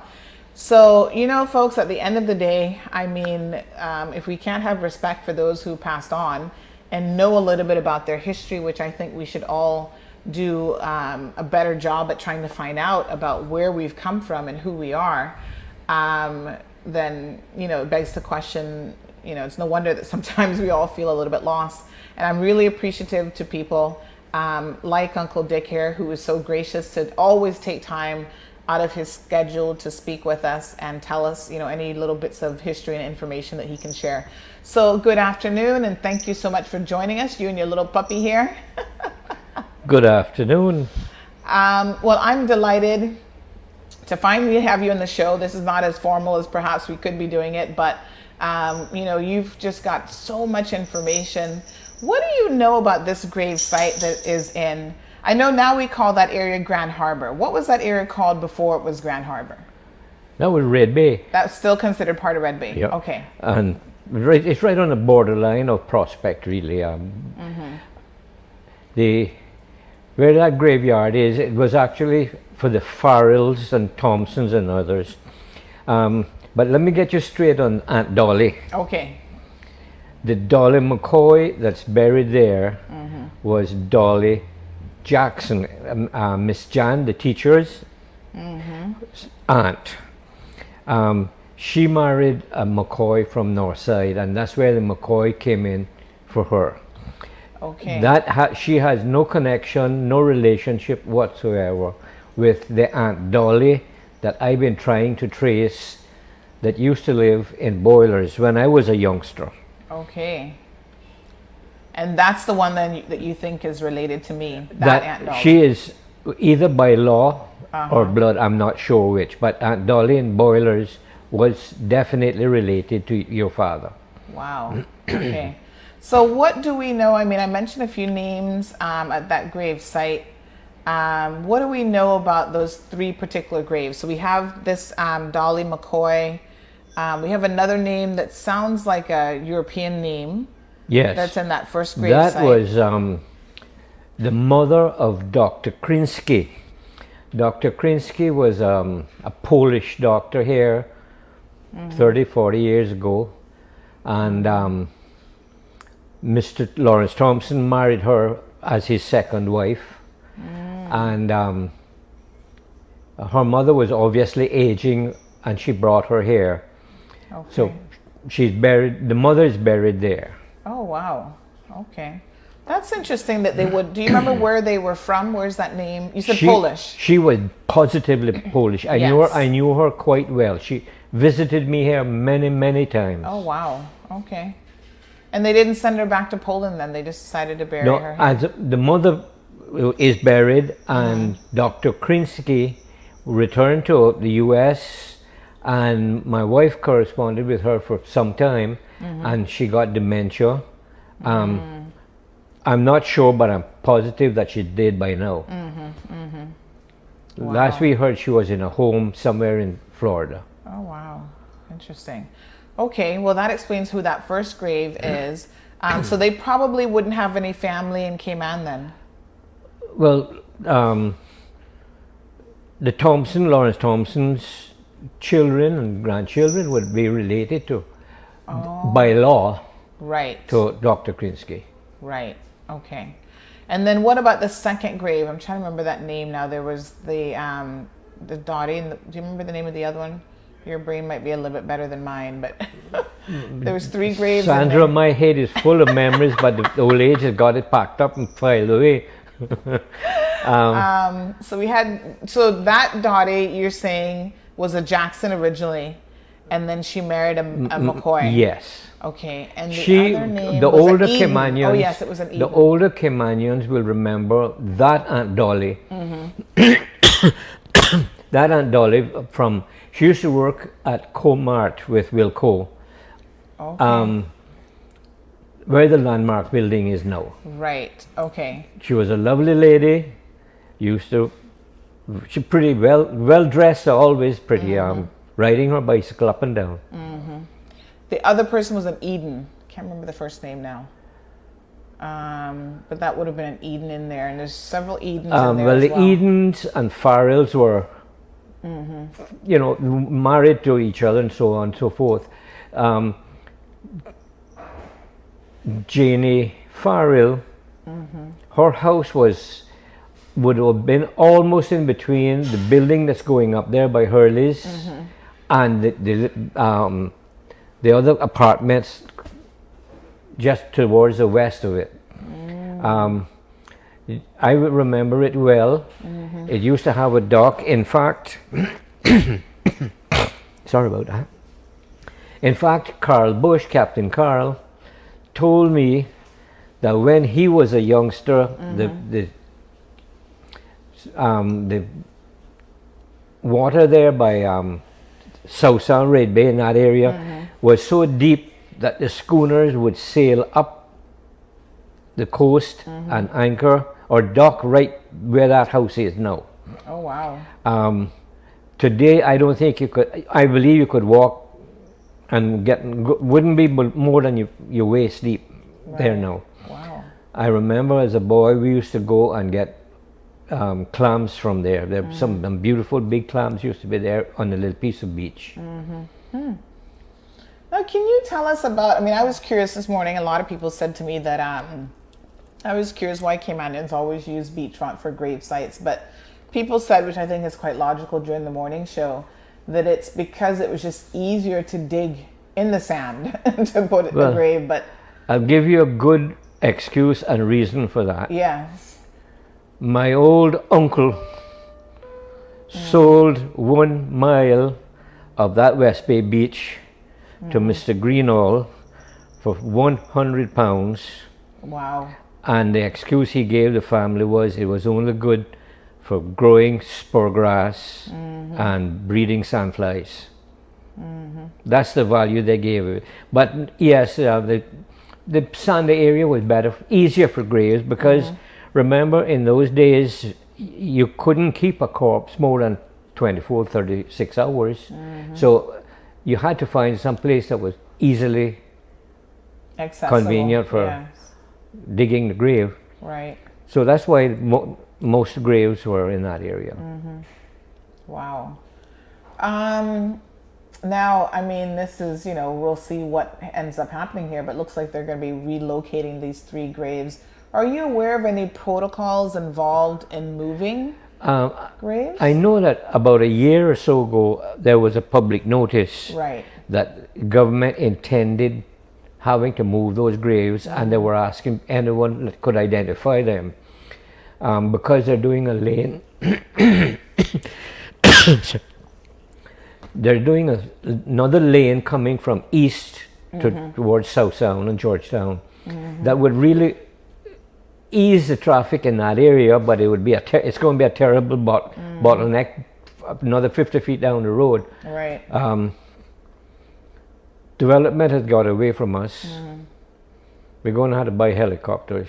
Mm, we can't afford those. but anyway, um, so this is this is quite quite interesting. Um, I guess, like I said, we'll have to wait and see what happens. But thank you for the little history on that. I mean, we have to sit down and talk to you about so many different things. I feel like you know a lot. So, um, you know, just in re- recent times, you and I have started talking, but you knew my father and and his mother, and you've heard all the stories about them. So I'm very, very interested to just find out more um, about who I'm connected to. You know, because I didn't know until recently that I'm family to the McCoys. I never knew that. Well, I didn't know that either. Um, Yeah. well, the Aunt Dolly Boy, from Boilers, I feel certain that she was a Bodden Town Mhm. McCoy, but her mother, as far as I know, was from East End. Mm. and um, the McCoys were an early family here, and they Mhm. spread out. Um, well known, well respected. Um, Mhm. She was a pretty little woman. Mhm. Her hair was down be- beyond her waist. Mhm. Very quiet, and um, she she was I think she was either in-law Mhm. or sister-in-law or sister to a Bruna Seymour. That's Concy Seymour and um, Hewitt Seymour, who was a butcher here. Mhm. Um, I've got quite a bit r- packed away in my archive up in between my eyes, but I can't remember it right now. no problem. No problem. So um, you're thinking that she might have been maybe an aunt of some kind to my grandmother, I think she was an aunt, to Miss Jean. probably to Jane. Yeah. Um, Jane was Ulrich's mother, Hmm. and Douglas and a couple others, and your Aunt Mhm. Lottie. Yes. Um, I don't remember Jane, to be honest with you, Mhm. but I- I've heard of her all the time. Yeah. They were quite a respectable family living in Boilers, Mhm. and um, it's a long story, but those that family got into Boilers, got property in Boilers because of their relationship with the Edens, connection with the Edens. Wow. Okay. That area, um, that general area, was known as Egypt because it was the most producing, productive part of the island at that time of Georgetown. Productive in terms of like, Cotton. crops and oh wow. Cotton, um, sugar cane, Hmm. just about everything else. Because the the very first note in a history book here in Hirst's book Mhm. w- uh, was dated 1734, and that refers to what is now halfway pond by Jose Station Mhm, mhm. as being a planting walk. Wow. Amazing. Huh. That's interesting because you just made me recall, um, you know, my grandfather's little piece there where those apartments are now. I always remember back in there, there were all kind of um, trees growing, um, papaya, like all sorts of different. That's what I'm telling you. That was stuff. that was Egypt, Yes. land Wow. of milk and honey. Amazing. Huh. Wow. It's it's good to know because Yeah. of course, you know, these are the things that we didn't necessarily know, but it, it makes sense. Yeah. Wow. Of course, at, at that stage when I was a boy, Walker's Road wasn't even there. Right. The Boilers Road today from north, from South Church Street, Mhm. going into Boilers Boilers area was a footpath, six feet, Mhm. And it went right up to about where the school area is now, Mhm. and then it was pick and go wherever you could get up your foot because it, again it was always flooded and the area there by the Seventh Day Adventist school Mhm. you couldn't you you weren't able to walk beyond there without slipping down Wow. it was again Egypt milk and honey Yes. crabs everything else in fact um, there, there was a railroad from A the south coast where, where the Foster Dive dive Uh-huh. shop is um, there on South Church Street. Right. Across almost into that same area where the Seventh Adventist school is. We had a railroad in Cayman. We had a, well, it, it was railroad irons. They used Yes. to. It was a push cart type thing. Wow. They loaded um.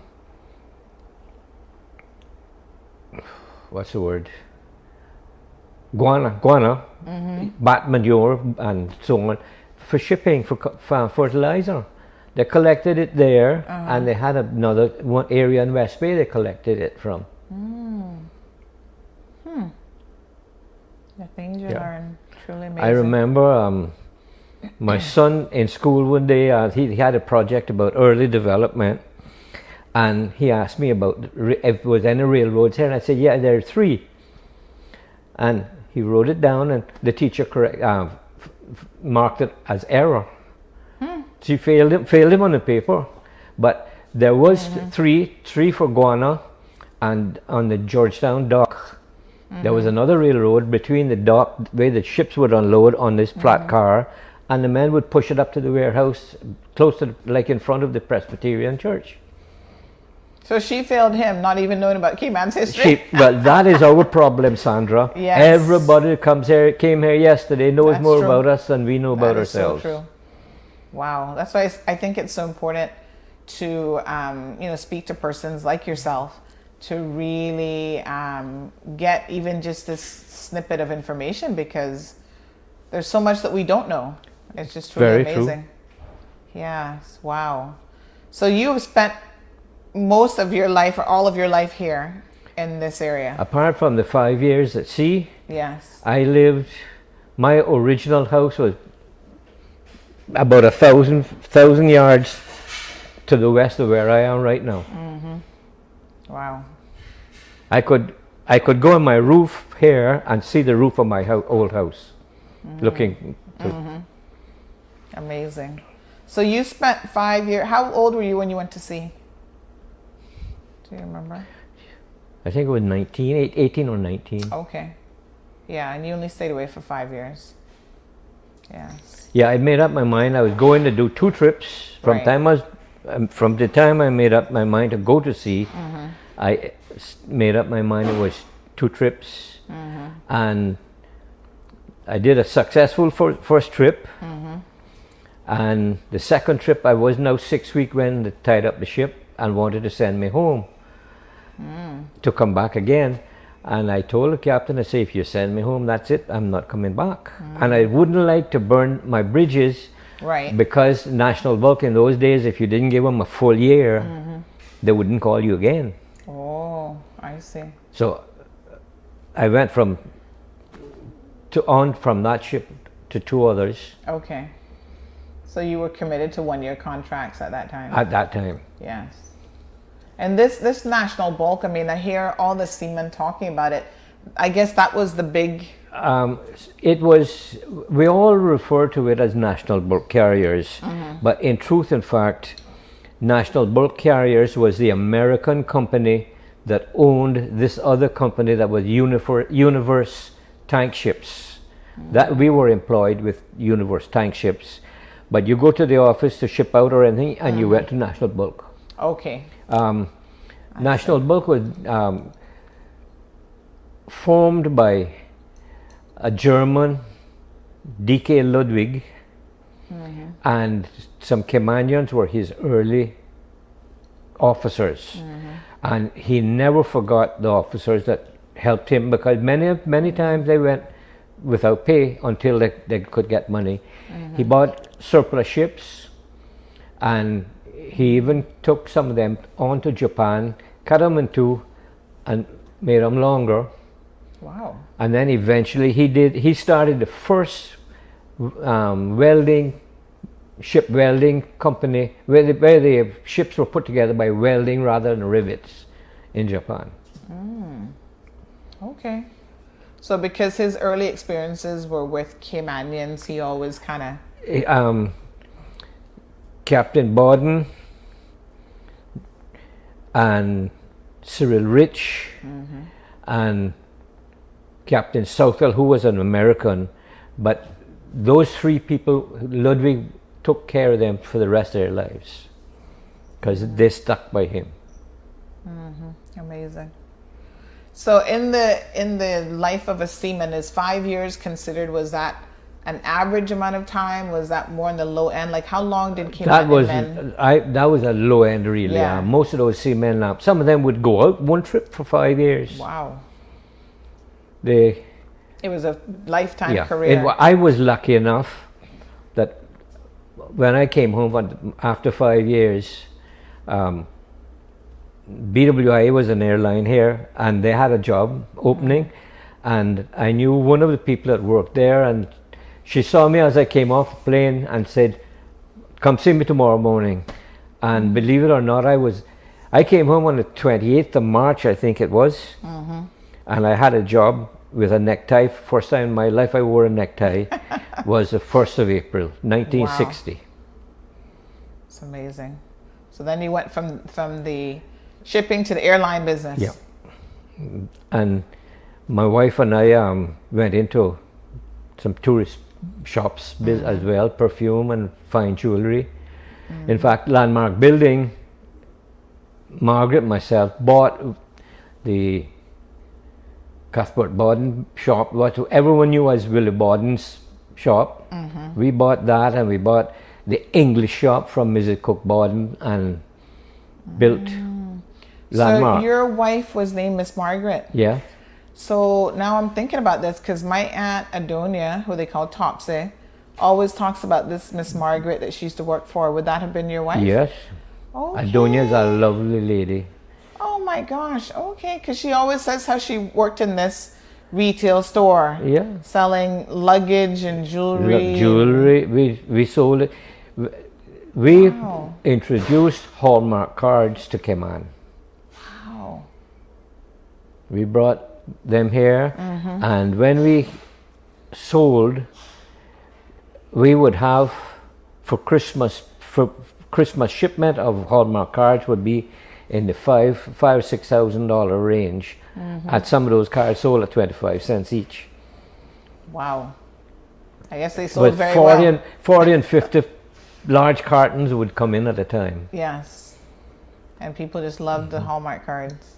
But Adonia was one of our lovely ladies. Yes. Margaret and Adonia were good buddies up until she left me. Wow. I just, I just right now putting that together. Cause I hear her talking about her. I think it might have been her first job when she came to Georgetown. 'cause, I you know, she's wouldn't, I wouldn't doubt it.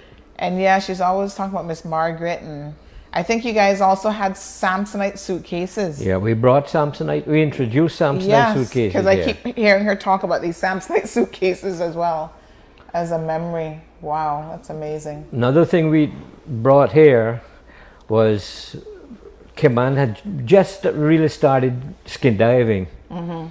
and all of the bezels on the watches. Mhm. If you would set it for the time you wanted to be underwater, but if you were unfortunate enough to scrape, you would Mhm. change the time, and you never knew when you had to come up. I was very friendly with one of the owners of, of a company called um, Delma, Delma Watch Company.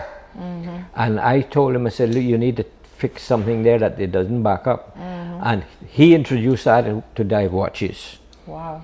And it's my watches, we sold enough watches in this island that that company gave us a name, Delma Caymanian. Mm. Amazing. Yeah. Wow. And I still have a few. Huh. That's amazing. So, um, you were in business for yourself. You became an entrepreneur. Yes, we didn't have wife. any partners at all. Um, Yes. We always said that we would only go in partnership with anyone that we could sleep with. hmm that's a that's a good um, that's a good motto. I like that. Very Yeah. good. You kept it in the family together. Yeah. Yes. Beautiful. And how long were you in the airline business for then? How long did you do that for? We, we only sold that out about five years ago. Oh. Basically, from 60, changing companies. Yes. Um, Air, BWI is suspended in 71 or 2. Mm-hmm. I, um, Air Jamaica came to me and said, I want to come to Cayman, will you help me? Okay. And um, we started Air Jamaica here. Oh wow. Okay. Um, there wasn't even space in the airport terminal for us. You notice I said for us, there was space, but they wouldn't help us. They insisted that I build my own terminal. We had, air agencies had the only fully air conditioned airport terminal up Mhm. there. Wow. We, my company was the first company here Uh-huh. with computers. Wow. And you guys brought Air Jamaica here. um, Air Jamaica, and well, those days when we brought Air Jamaica in, they were partly owned by Air Canada, so it was really an Air Canada computer system. Mm. But um, I had a good life. Yes. Wow, that's amazing. Hmm. I feel like I could sit down with you all day and we could talk about so many different things, but um, I wanted to keep it a little bit short today because I did tell you that this was really um, just to focus on the grave thing. But as you can see, you start talking about different things. Well, and if I'd known you were coming, I would have printed my file on Aunt Dolly, and it would I could be a bit more informative. But um, We're, we'll do that another day for Yep. sure.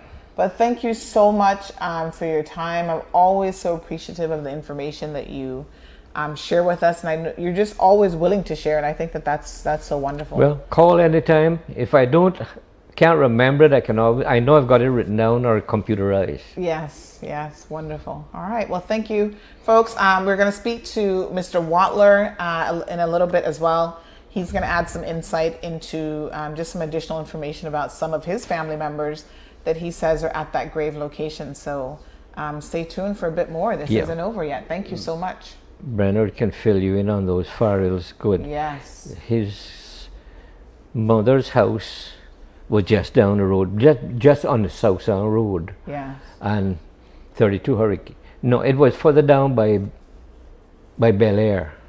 Mhm. That's where their house was. Um, and believe it or not, the sand had moved. We're off now, right? Mhm. No, you're still going. Oh God.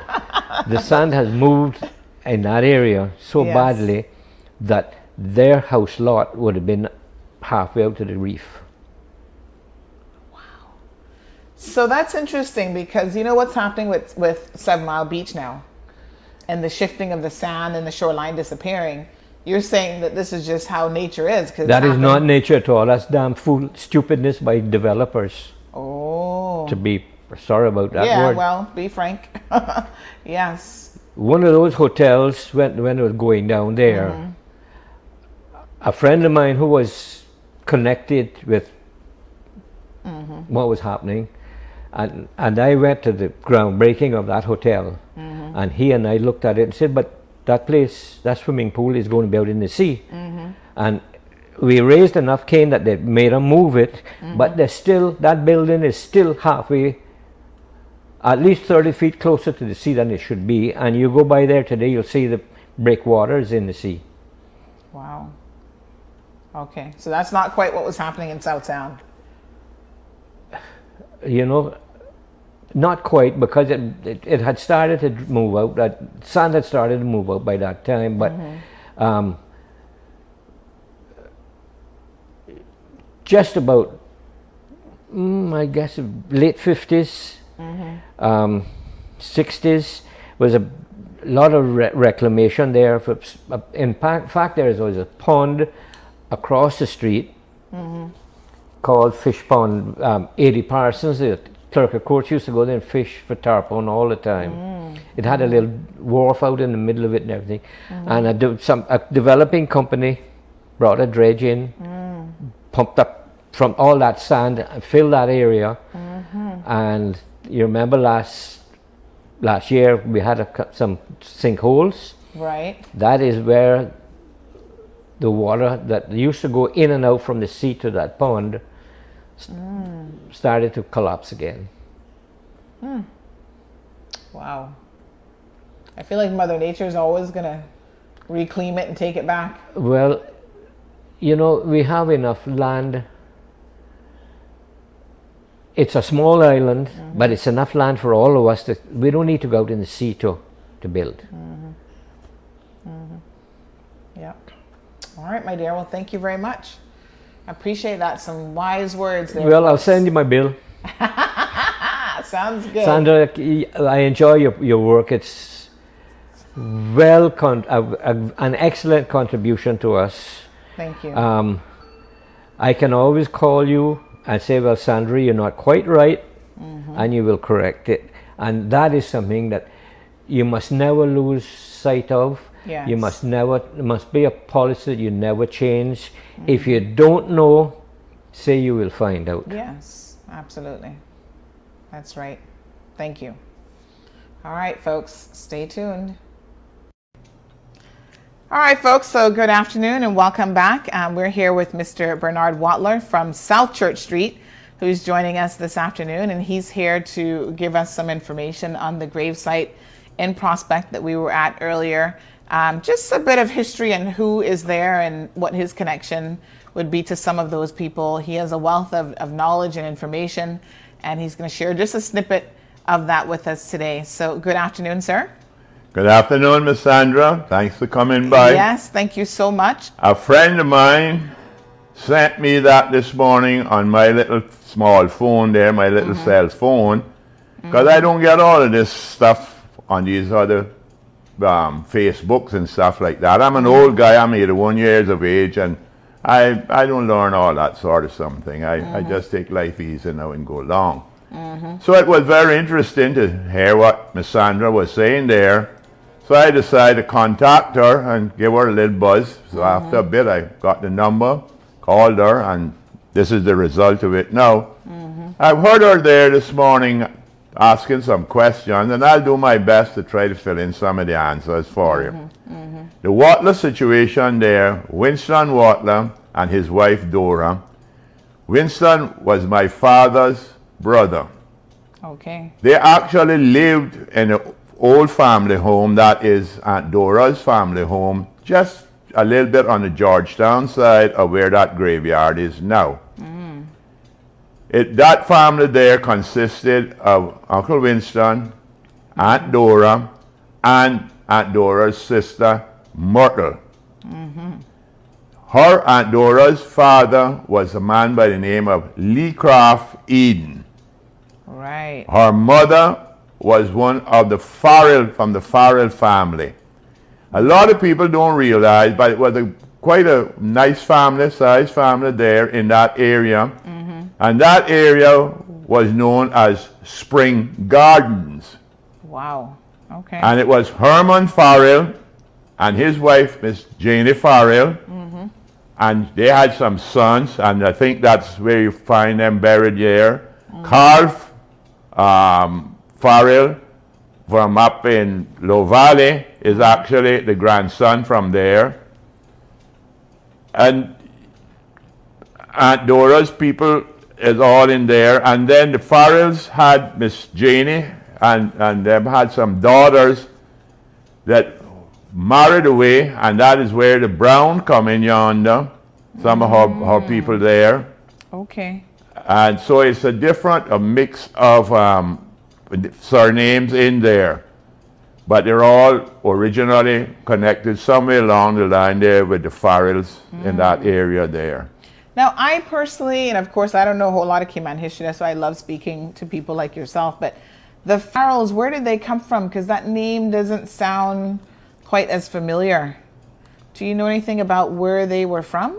I can't say exactly where they were from, probably someplace. Um, Farrell, probably from, if you look it up, you'd probably find out it's probably from Ireland or Scotland or somewhere there. Yeah. Because what you have to realize, Miss Sandra, is that here in Cayman, we're a very mixed race of people. Mm-hmm. Very, very mixed race. Yes. So we have a few that the surnames have continued to go on, but mm-hmm. you have some of them that the surnames are finished. Mm-hmm. There's still some Farrell surnames here though, because Carl Farrell and his brother Monte, Monte only died here, what, a year ago, and I uh-huh. think Monte has a son that's going by the Farrell surname. I'm not 100% sure. Okay. But they, they were um, they were Jana Farrell's and Herman Farrell's grandchildren. Their father was Carlton Farrell, and Carlton Farrell was married to Miss Elvira from up in Low Valley. So they lived up that side of the world. And then it was also Ashby um, Farrell was Mr. Herman and, and Miss, Miss Jane's um, son. He was um, he was he lived there in the house. I don't think he was all that well at the time. And then Uncle Winston's little boy is buried there. I, far as I remember, he was like about four years old when he developed some infection, and he passed away. So that was the little That- small grave that I saw. Oh, This wow. the small grave that you saw, yes, Yes. ma'am, that was his grave. Mm-hmm. Though some of those vaults there, I actually helped build those vaults. Wow. So I went way back into it there. Yes. Okay. Family connections and what have you. So that is actually a private grave site. Definitely. Yes. Definitely. Yep. Now, you're also asking about the lady there, Miss Dolly. Well, Miss Dolly is actually from Bodden Town. She was a Jackson.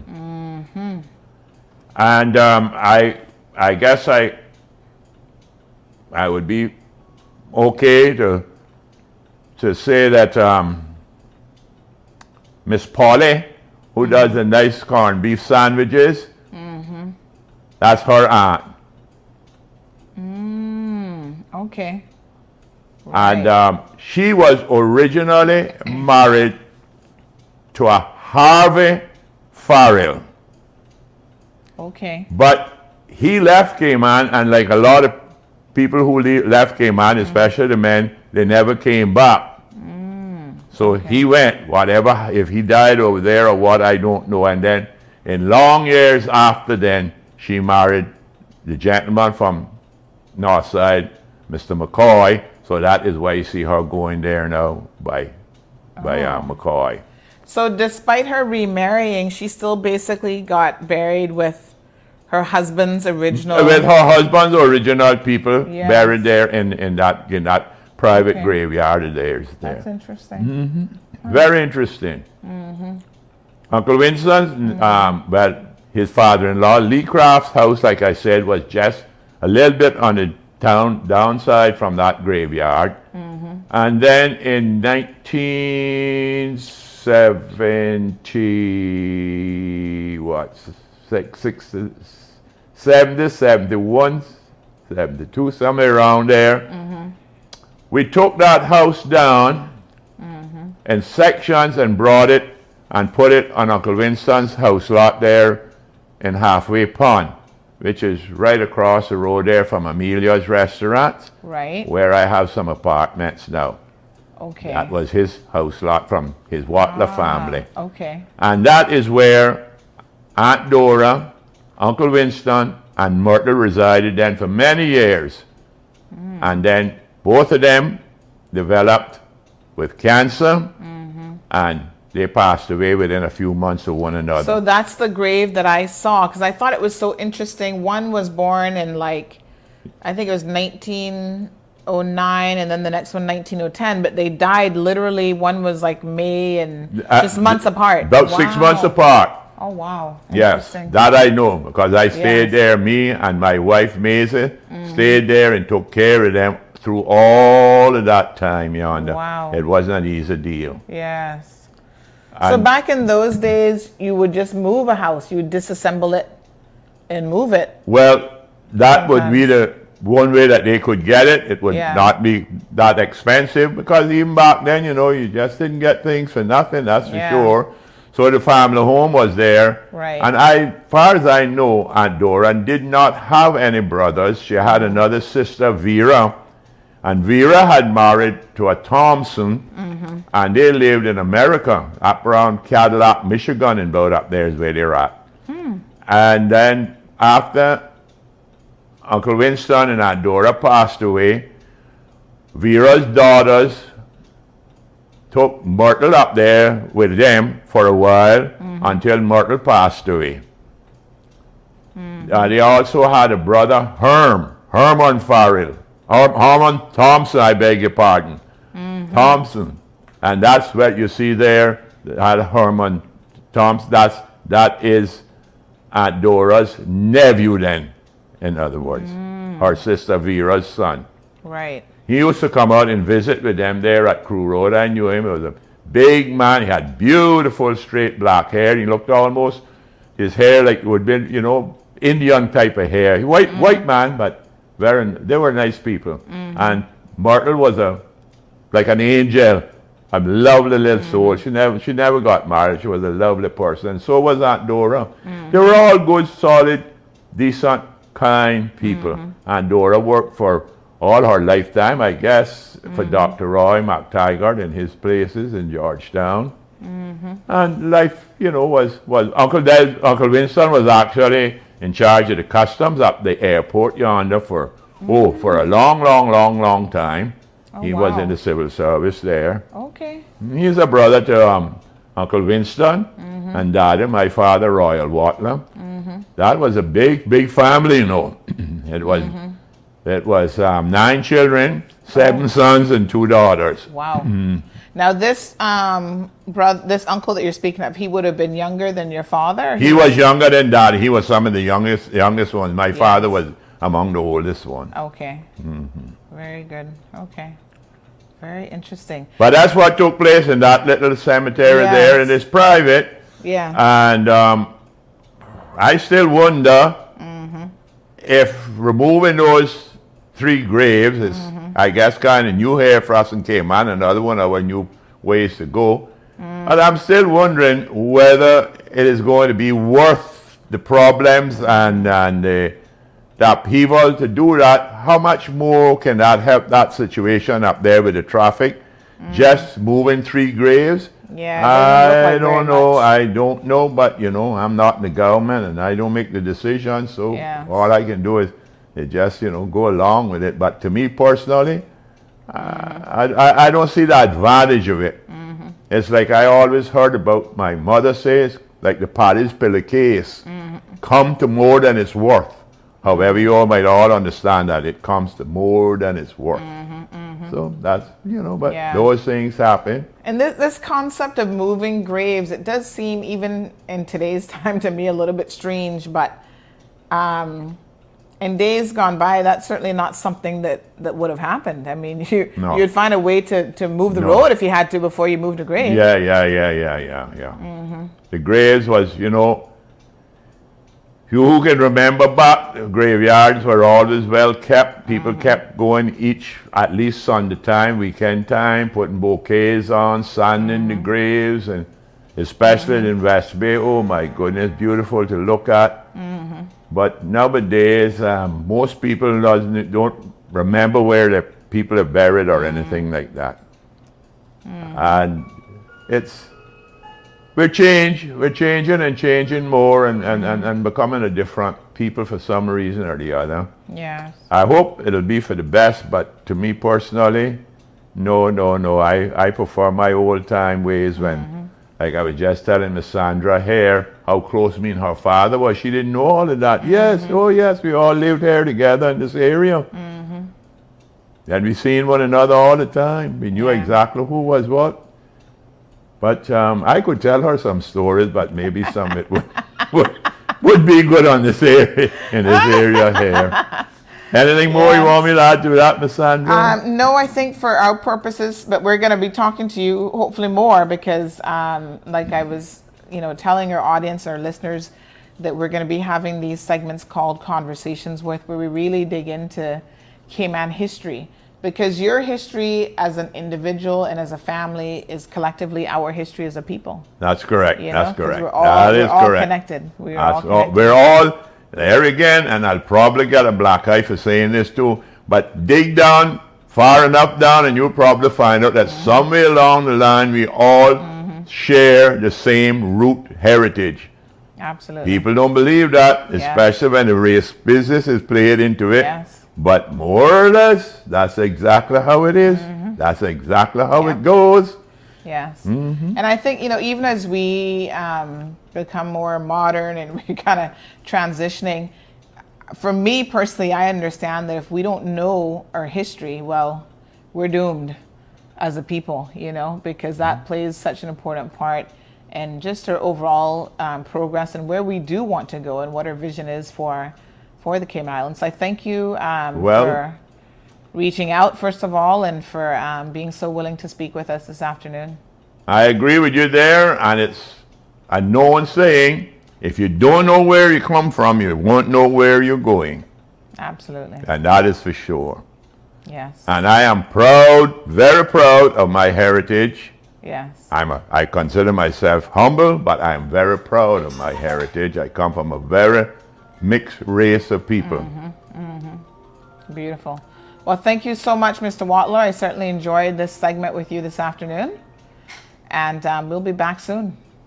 Good. I look forward to sitting and talking with you. I'll tell you one thing, a lot of it that I'll tell you, you won't want to put on your program, that's for sure. But it will be We'll good. put it- we'll put it all will there. be good for you to know exactly what is what. Yeah. No, our listen, our listeners, they want to know. They want to know the ins and outs and the, the behind the scenes stories. So Whoa. Oh, yes.